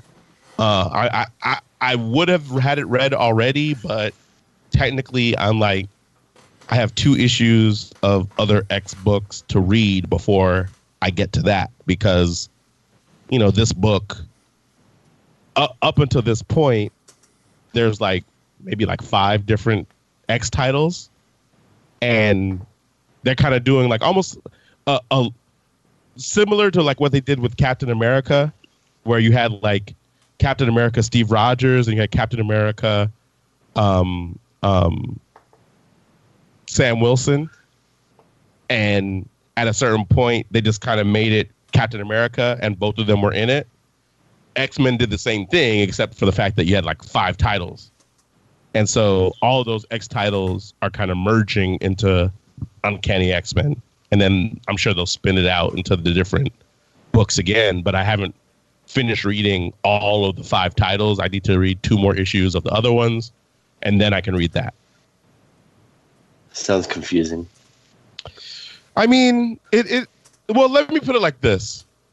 If you haven't been reading X Men at all, you can just pick up Uncanny X Men, and I'm sure it'll be a fine jumping on point. Like, I don't think it's going to be a thing where you're going to be like, it better be an ex- an, a great starting on point because it's eight dollars. right, right. Yeah. Like it should bring you up to speed. Like sixty percent of the book should be everything you've missed, and then thirty percent should be the actual number one. Well, I mean, what what I think what I think Marvel is hoping is that it, it will be that jumping on point for a lot of people, and that's why it, it costs what it costs and why it's as many pages as it is, where it's like like you said, you'll get a little bit of all the things you missed and then where they're trying to take it.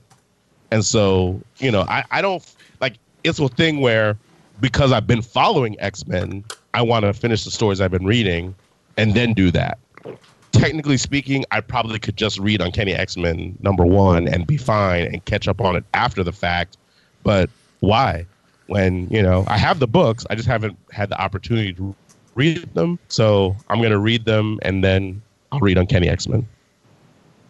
So that that's all it is. It's, it's a personal choice. It's not like I don't think it's a necessity. Do you think it should be seven ninety nine digitally too? Look, you we've had this conversation, Mo. I don't I don't feel like anything that's in a physical format should be the same price digitally. Whether you're talking about comics, video games, books, it's like it costs less to produce. So it should that that saving to a degree, should be passed on to the consumer, in my opinion. It's like if I if I'm buying a novel and I choose to buy it digitally versus physically, it obviously costs you something to print that book. So if I choose to buy it digitally where you don't have to print that book, I should get at least some saving. I'm not saying it should be the difference between how much it costs, because obviously if that was the case, almost everybody would be buying digital versus print, except for like the few hardcore people that want something physical in their hands. But you know, what a communist. there should be some. There should be some kind of saving passed along for me, saving you money. I think you know it's like, and at some point, if you decide, well, hey, it doesn't make sense for us to do things physically anymore or if it makes more sense for physical to be done, you know, pre-order only or something like that, I can totally get behind that. Like it, it like I don't want it to go away completely, yeah. but I could understand it becoming boutique, especially if more people are buying digital versus physical. I agree with Larry. Nobody should be buying X Men number one. I didn't. I did not say that, but no. But we got you. We got. I you. buy my. I buy my soaps like that your soap operas digitally? No, no, no. Like my uh, like actual soaps. And, yeah. You buy your soaps digitally? well, I'm pre-order. Like it's a boutique thing. Like they just make what people order, and you order how many you want, and you get them. Are you yeah. buying soap at like a hippie place? I mean, I wouldn't call it a place because it's an online market. But is hippie. Yeah, like it's a, it's a witch. Motherfucker over Is there it smelling infused like with hemp? he's over there smelling like patchouli and shit. Well, it's uh like well, I buy this soap called Samhain, and it's uh it's clove and orange peel with charcoal and hemp oil, avocado oils, and lavender oil, stuff like that. That is not dark enough to be called Samhain. Yeah, but uh no, I mean when you smell it, it, it goes well with it. And uh, yeah, I hey, buy if a you, bunch. If you like get a soap wash, if you get a soap or face wash that name Samhain, it should be like blood and jizz. Nah, you, you, should be washing your face with jizz. Nah. Well, that's why he has Tiger Claw. that's how Tiger, Tiger Claw keeps his his looking so young. that yeah, shit's like an can, exfoliant. If, if you want awesome soap like that, uh, check out moonandhorn.com. They they make great stuff. But all vegan, organic, cruelty free. Even like the the labels they use for shipping are like on recycled paper. Now, if it's jizz soap, though, I mean that's cruelty free, but it's not vegan. it depends on how they get the jizz. yeah. I mean, no, I don't know if they keep a dude in a cage and then just put that like cow milker thing on him. I mean, I could fill a jar every other day. Hashtag prostate health. Uh, I mean, nobody wants your inferior jizz on their face. So, so what's cheaper, the Samhain soap or Unca- Uncanny X Men number one? Uh, well, I uh, I actually just bought a shampoo uh, bar, and Wait, shampoo bar? yeah, so yeah, I don't have to spill any of the shampoo. Like you just rub it like instead of a soap bar, it's a shampoo bar. It's it's specifically designed for your hair, and that shit works amazing. Like that that's that's the one that I, I'm hooked on fully. Um, but yeah, the it, I bought uh, three bars for seven dollars. They la- each bar lasts me about four weeks, and then as a as a thank you for the patronage and everything, and they they sent me like four other bars. So I got about eight, seven bars for like twenty bucks. So Look at that, Larry. They have Yeah, a, You a have seven bars of. they have a lip balm. Does shampoo. that does it, does their lip balm have jizz in it too? no.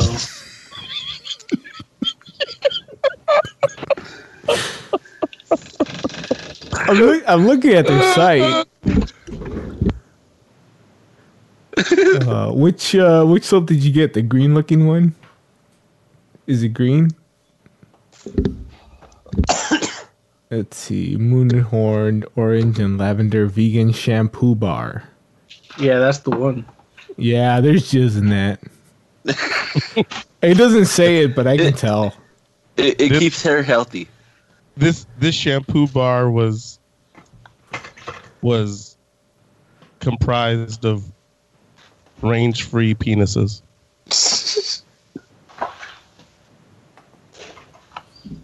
So we get into news or what? Let's do it. Are we really? I'm having fun looking at the just soap that Mo uses. If I had hair, I'd be interested in this soap. Actually, I, Uh, I just said that to make sure the volume's up before I hit this button.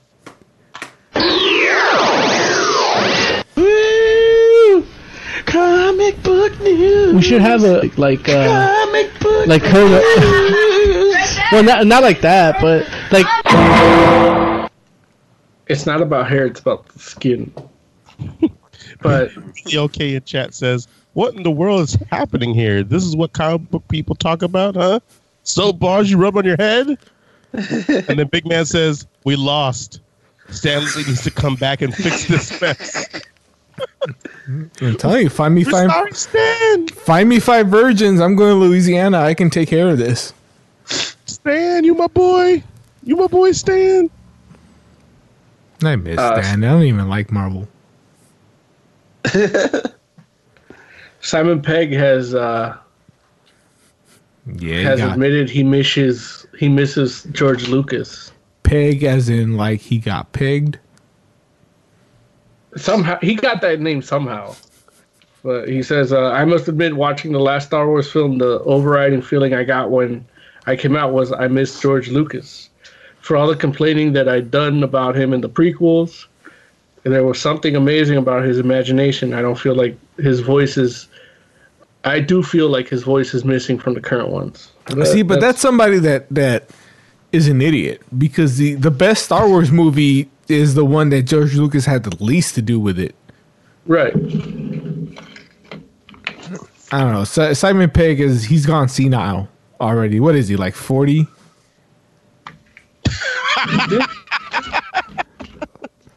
like, why couldn't it be him?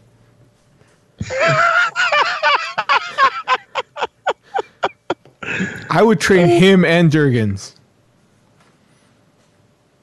We can get Jim Lee. He's actually talented. I'll give up Liefeld. We'd all give up Liefeld. Hey, can we all agree that if we go to a, a convention, Liefeld's there, we're gonna throw a pouch at him? I We're not- We're not I doing like that. Liefeld. I like Liefeld. His tweets are good. I'm not on Twitter. I wouldn't know. Um, And his cover. Deadline has confirmed that the Lego Batman movie director Chris McKay has been set to direct a live-action feature of Hanna Barbera's Jonny Quest for Warner Brothers. Because we were all clamoring for Yeah. a live action movie of Jonny Quest. Didn't the new like who asked for Jonny Quest? didn't the new cartoon, the new Jonny Quest cartoon fail? Yeah, I think so. Like it came out and nobody said anything about it. yeah. They're trying to keep the eh, they're trying to keep the property like either in house or something. That's what's going on. I, I'm a little bit excited because I think Bill K is actually listening to our show. Like that's never happened.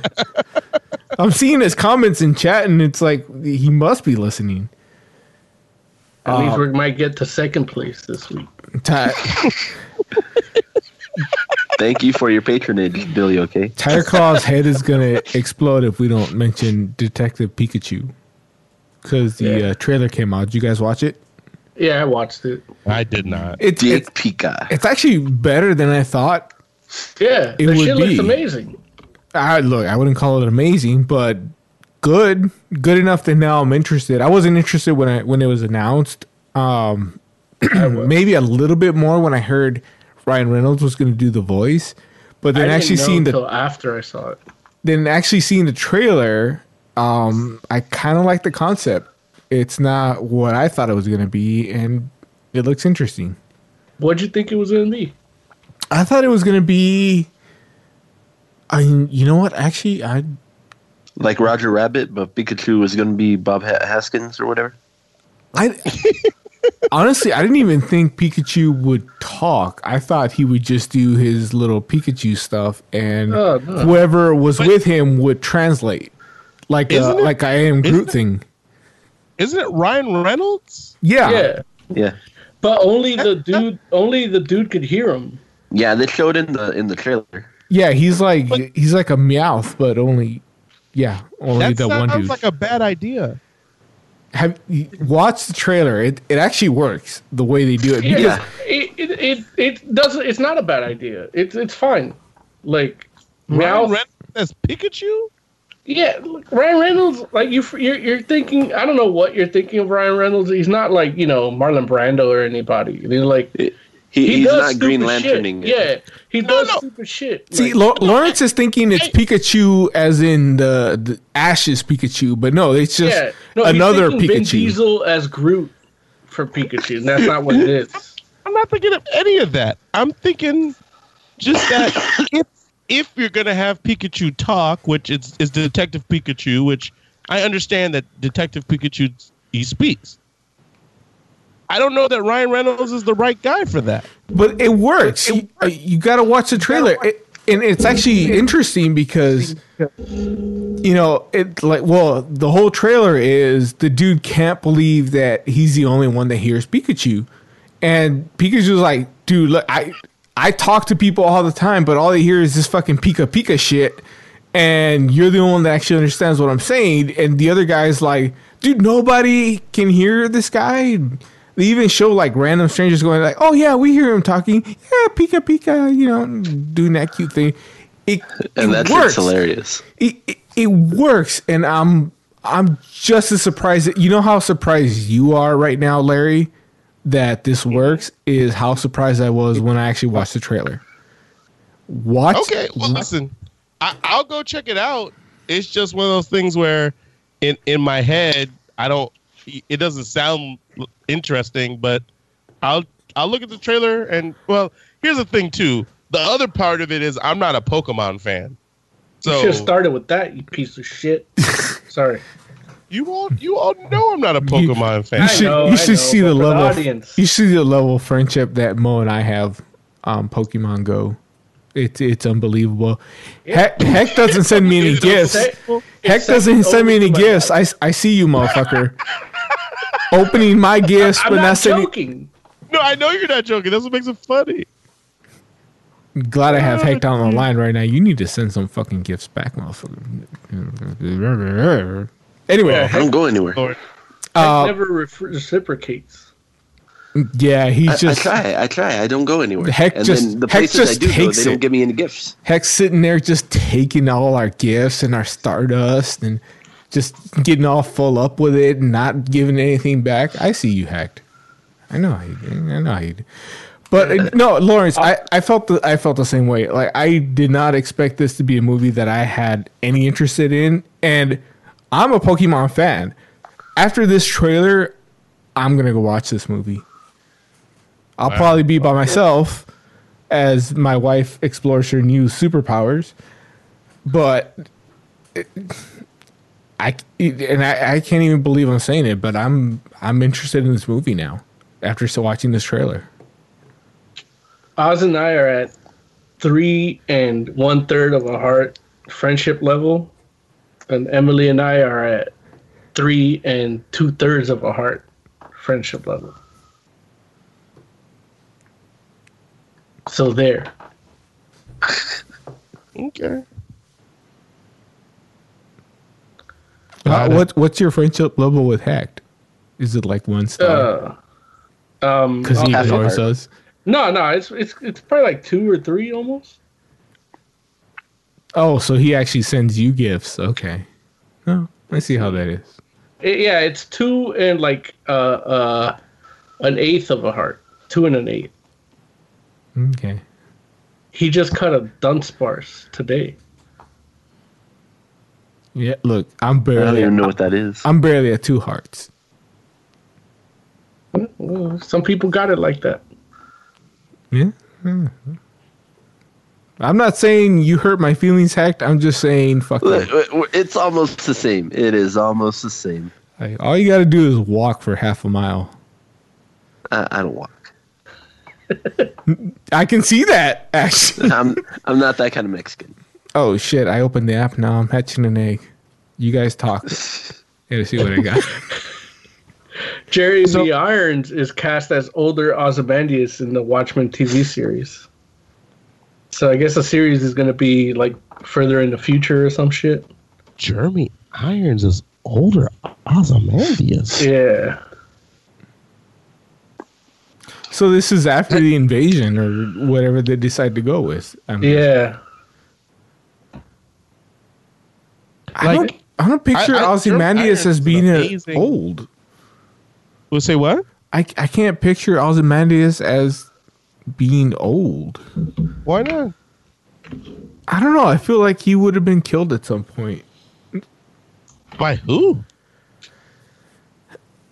Like Dr. Manhattan? Ozymandias is smarter than everybody and almost more physically fit than anybody. Like if Ozymandias can take the comedian, the only person that can kill Ozymandias maybe is Manhattan.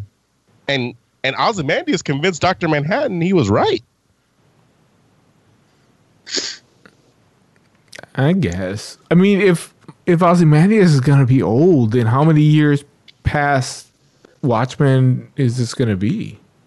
Yeah, I Oh. don't like it. Yeah, like don't get me wrong, I I'm a little surprised that that's where we're going. Like I honestly thought that the Watchmen series was going to be a bit of a like going to tread the ground that the the I'm sorry, the um tread the ground that the the comic book did first.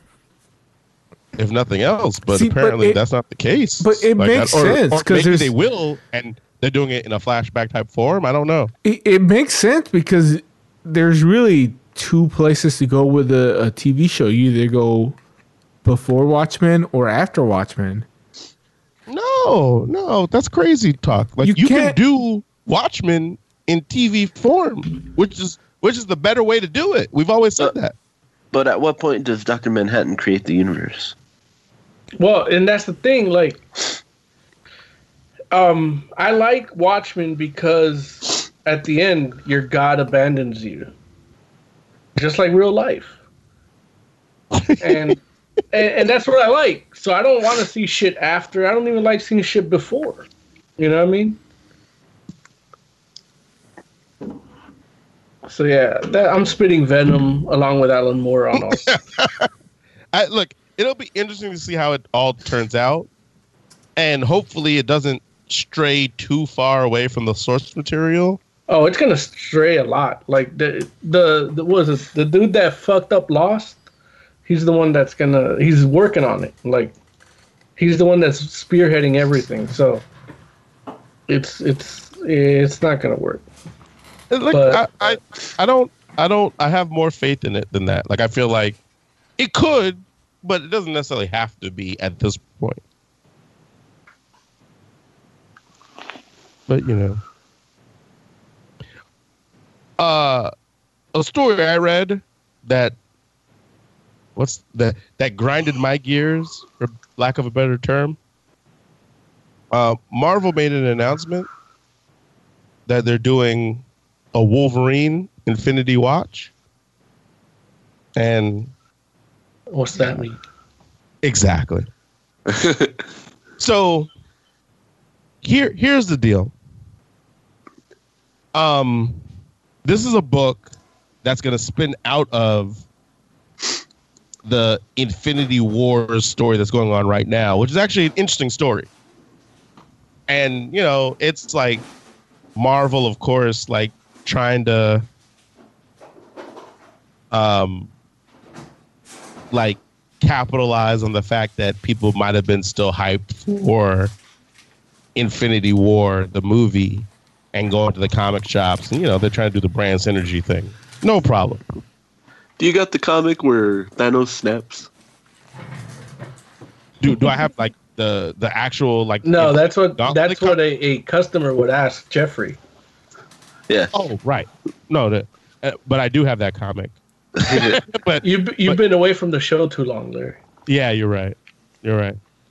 But um so it's like the Infinity Wars storyline is interesting and I like it.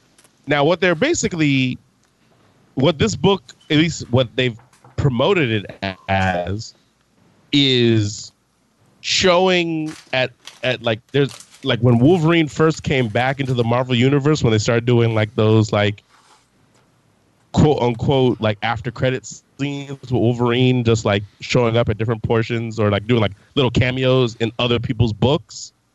And he initially oh well actually no no I'm sorry. The first place you saw it was in um what is that? Avengers one one thousand BC. And it, at the end it had like Wolverine with like the the space stone and they were like, okay, well, n- no one knows at this point why Wolverine had that stone or where he came from. As a matter of fact, we're, we're already getting one story that is the the return of Wolverine, and then we're getting, or, or I guess this Wolverine Infinity Watch is supposed to be bridging the gap between like Wolverine coming back into the universe and why he has this stone, right? And that by itself is just like it's too much because it's like it's crazy because Wolverine was dead for a long time, like what two, three years, right? For them to have bring, brought Wolverine back for like three months and it already feels like he's oversaturated is crazy. like I'm just like in three months' time, they're giving me too much Wolverine already, and I'm just like, Th- that's just the echo effect from what, what he was doing before. it's not because the Infinity Watch, you know, which a lot of people probably don't know because Infinity Watch, as a term in comics, isn't something that you've heard for almost like 20 years. Like in the original Infinity Gauntlet, after the it like after the Infinity Gauntlet happened and Adam Warlock got the Infinity Gauntlet, he decided he was going to create a group to guard the stones, and that group was called the Infinity Watch. And he gave the stones to different people, and that group consisted of like um, Moon Dragon, which is a character a lot of people don't know. Yeah, I'm waiting for her to be in the next season of Jessica Jones Wait, why? Why Jessica Jones? because she trained Hellcat. I thought all that shit was canceled. No, Jessica Jones still coming back for a third season. Oh, yeah, okay. Jessica Jones hasn't been canceled. Only Iron Yep. Fist and and uh, Luke Cage. Luke Cage so far, and probably Defenders, but we'll see. Jessica Jones should have been the one that was canceled. Are you sure you're, you're thinking about the did did Moondragon train Hellcat? I don't think so. Yeah, she trained her. Like the friggin' the mentor, like like she like she's all like cosmic. Yeah, but she trained her on some combat stuff that that Hellcat gets. To. Well, you're thinking because you're you, yeah, like Hellcat in this is all like physiological and and training, but Hellcat has like some more like psychokinetic powers and and other stuff that are a little more on a slightly cosmic level just because of from her stuff dealing in hell. You know what I mean? Okay, I, di- I didn't So- remember that. So So Moondragon did that. I mean, I could look it up. I don't know the exact issue. hey, but- But so so Moondragon has the Mind Stone. They give uh, Pip the Troll the Space Stone. They give Drax the Destroyer the Power Stone. They give Gamora the um.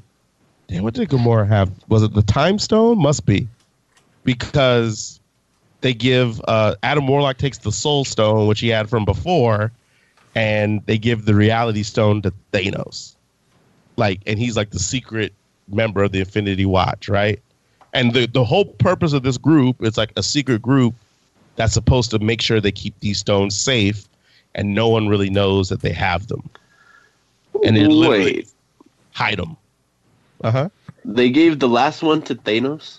right i know that was the big twist because obviously thanos was the guy that was trying to bring them all together Right. but but you All right, Larry. All right, hold on.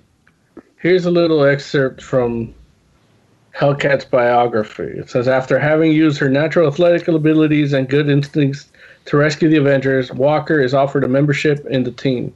The cosmic adventurer Moondragon persuades her to decline and instead accompany Moondragon to Saturn's moon Titan for training in psychic ability and advanced martial arts. Okay. Well, look, uh, I did not know that. By by no means am I a Hellcat aficionado. So I was like, wow, like yeah, you learn something new Well, every. I like defenders, like real defenders. Ah, got you. Speaking of which, another side note of news: they're actually doing a Defenders comic Nope. with the original Defenders. Yeah. So it's it's literally a book that's Hulk, like a, a Hulk book number one. Like it's called um something like I think it's called Line of Defense. Line of Defense, Hulk number one, Silver Surfer number one, Doctor Strange number one, um Namor number one. And then they're having like a a Defenders book number one five books that are all coming out through December. FYI. Five books that all cost eight dollars each. Those books will not be eight dollars, I promise you. Is the Black Knight in it? No, he's not an original defender. It's the original. Yeah. But anyway, so that was the twist hecht in the sense that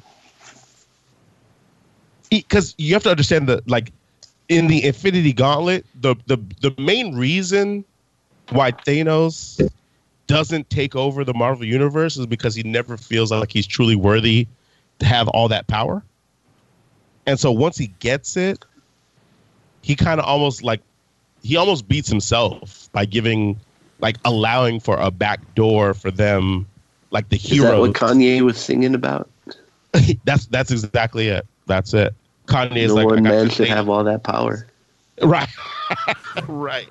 But it is kind of like that though, where it's just like he's just Thanos is like, I don't deserve all this. I'm trying to impress this girl, and she's not like, you know, she's she she kind of feels me, but maybe not. And you know, I'm caught up in all this cosmic BS stuff, but And then he You threw know. it all away like a chump.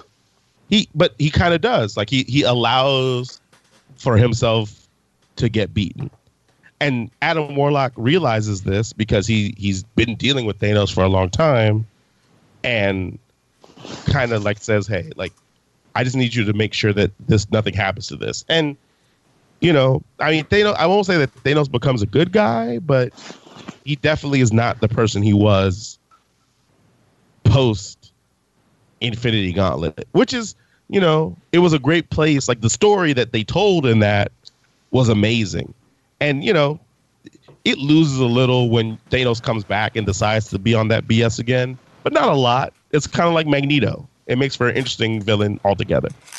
But anyway, because that is what like the Infinity Watch was, and for a person like myself who's like always been a fan of Marvel Cosmic and really like is down for that concept, for Wolverine to just be like tossed into that at all, like it's not even like it'd be one thing if Wolverine was like just a part of it, but the book is called Wolverine Infinity Watch, and the cover is literally like imagine an Infinity Gauntlet but with Wolverine claws.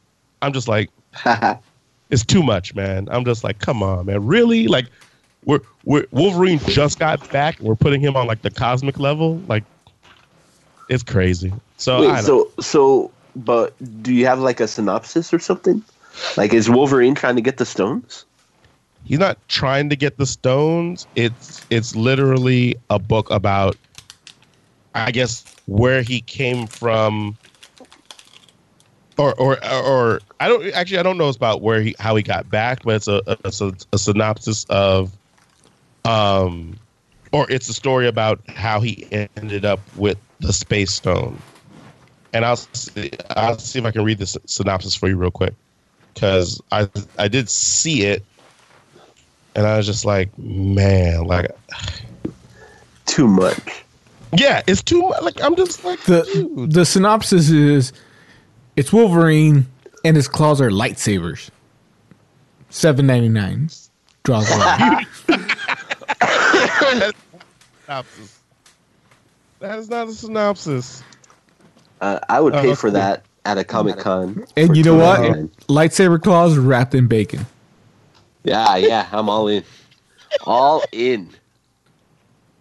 Canadian Wolverine with bacon wrapped si- uh, lightsabers. I'm all in. Draw the line. Isn't that that's like a Marvel staple though, right? Like all their good, all their good guys, all their good characters, they oversaturate the shit out of them. No, that's not true. Like, there's a difference between what they do with Wolverine and other people. Like, Spider Man's in a lot of places, Yeah. but Spider Man stays in his lane in other books. Like, I like I read like I read Fantastic Forum today. Fantastic, Fantastic Forum? Forum? I'm sorry. I didn't know you guys had a Fantastic comic. Four. I'm sorry. I read Fantastic Four. Why today. are we reviewing that comic? no, no. Well, look, I, we will next week, but Dan Slott is writing Fantastic Four. Spider Man is in the book. And just at the point where you're like, oh, wow, Dan Slott is like, put Spider Man in the book so he can be like, write Spider Man some more. But instead of it being like, oh, Spider Man is like having his moment in the Fantastic Four book, they kind of just cut it off real quick. And it's like, whoa, like you didn't see that coming, especially considering knowing like the writer, like he, he kind of played to your expectations a little bit where you're like, oh man, Spider Man's about to lay down some some knowledge and he literally gets cut off. And it's just like, Lay, oh, lay down knowledge to Reed Richards. not to Reed Richards, Oh, to okay. Franklin Richards. Oh, okay. Yeah, Uh, Unc- Uncle Spidey, exactly, exactly. drunk Uncle Spidey, come to lay down some knowledge. He But- threw his web in my face. yeah, Uncle Spidey sounds But- like he need to call child services. and and guess what? It's like for Dan Slott to be able to do that, it's cool because like yeah, you got your Spider-Man moment, which was interesting, and you thought it was going to be more than what it was, but it turned out not to be, and that turned out to be a better fit for the book because guess what? This book isn't about Spider-Man; it's about the Fantastic Four. Great, let's keep it moving. Wolverine, that doesn't ever happen with Wolverine. Every every book Wolverine ends up in turns out to be a Wolverine book, just about. Even the uh, books. I, that I mean, you, you, That's you can't kinda down why- the main eventer. Yeah, that's kind of how I I- why I identify with him. But it's too much. It It's like not every. That's why I don't leave the house is anymore. Wolverine. yeah, that's why I stay home. Right. Not not every not every situation calls for Wolverine. And it feels like people that write Wolverine or want to write Wolverine don't know that often. Where it's like like I don't like Wolverine, cosmic Wolverine doesn't make any sense. And and that's the whole thing where it's like the fact that you're e- like we're even having a conversation about Wolverine and an Infinity Watch group whether he ends up being actually part of an Infinity Watch group or just in name only, either way, it's like it's too much. Like if the book was Infinity Watch and it happened to have Wolverine in it, that'd be different. But the book is literally like Wolverine Infinity Watch. Wolverine Infinity Watch number one. With an Infinity uh, uh, uh, Infinity Gauntlet looking thing with Wolverine claws out on the cover. I'm like, oh Jesus Christ, it's too much. Lightsaber. I mean, you claws. always give co- top billing to the star. But yeah, I guess. I guess. I, look, all I know is we've had what nine X Men movies. I want to say like seven of them have been about Wolverine. Only because the other ones didn't have Wolverine starring. I mean, no, I mean, listen, all of the movies have Wolverine in them. Yeah, Like, there's not an X Men movie that's been made with no Wolverine.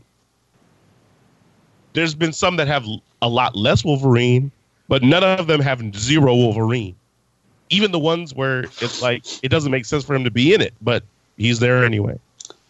And that's that's the weird thing where it's just like, I get it, he's popular, but there's a time and a place for Wolverine. Like X Men, like it's like even if you want to say okay, X Men doesn't have to be about Wolverine, but Wolverine is such a popular X Man that we should have him in it, even if it's just like for a hot second. I can get with that. My problem is that same mentality has been taken on by the entire Marvel universe. it's like, sure, Wolverine's not a defender, but he can be. but right, but he could be right. Like he he could have been a defender. So maybe we should have Wolverine in a little bit. No, It's a, it's a, it's like a John Cena. I'm gonna say yes. I don't. I don't see what you're saying. Oh, son of a bitch. Bo Bo is is the Wolverine. The Snickety snake. But so we I'm do just final thoughts now, or what? Yeah, I guess so. Let's do some final thoughts.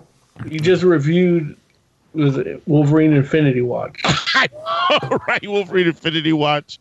I'm sure there are other good stories that we should have Like, talked about. I Uh, uh, isolate that rant, and we'll just play it as the review when it. Previously on, Because I'm sure, like, it's gonna be the same review. Like, I, I that's why the segment was, uh, what I call so boring. Because it's, yeah, that's it's true. Like, there's no contention. There's no Wait. disagreement. Like, So, so boring or sobering? sobering.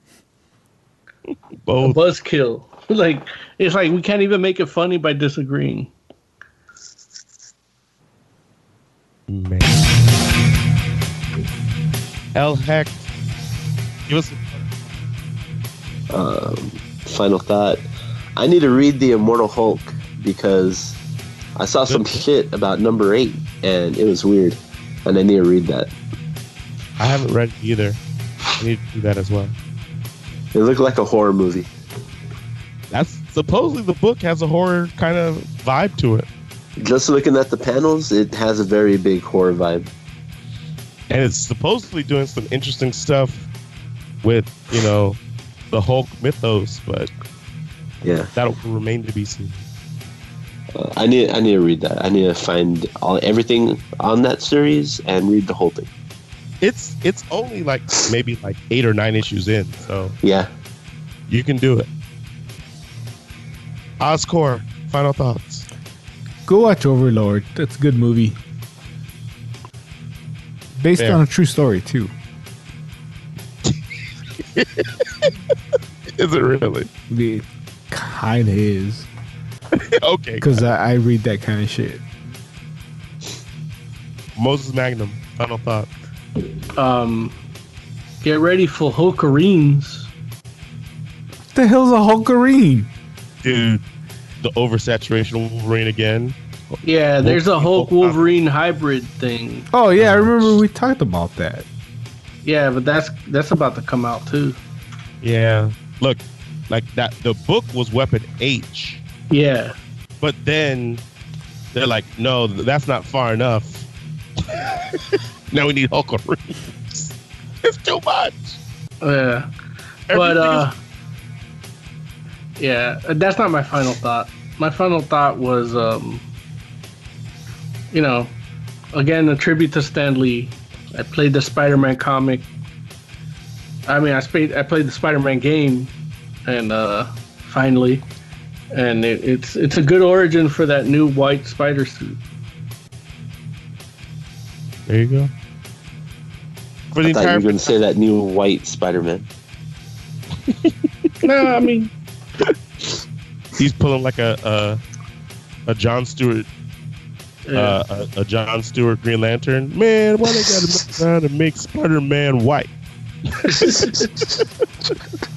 we can't have nothing. This is some bullshit.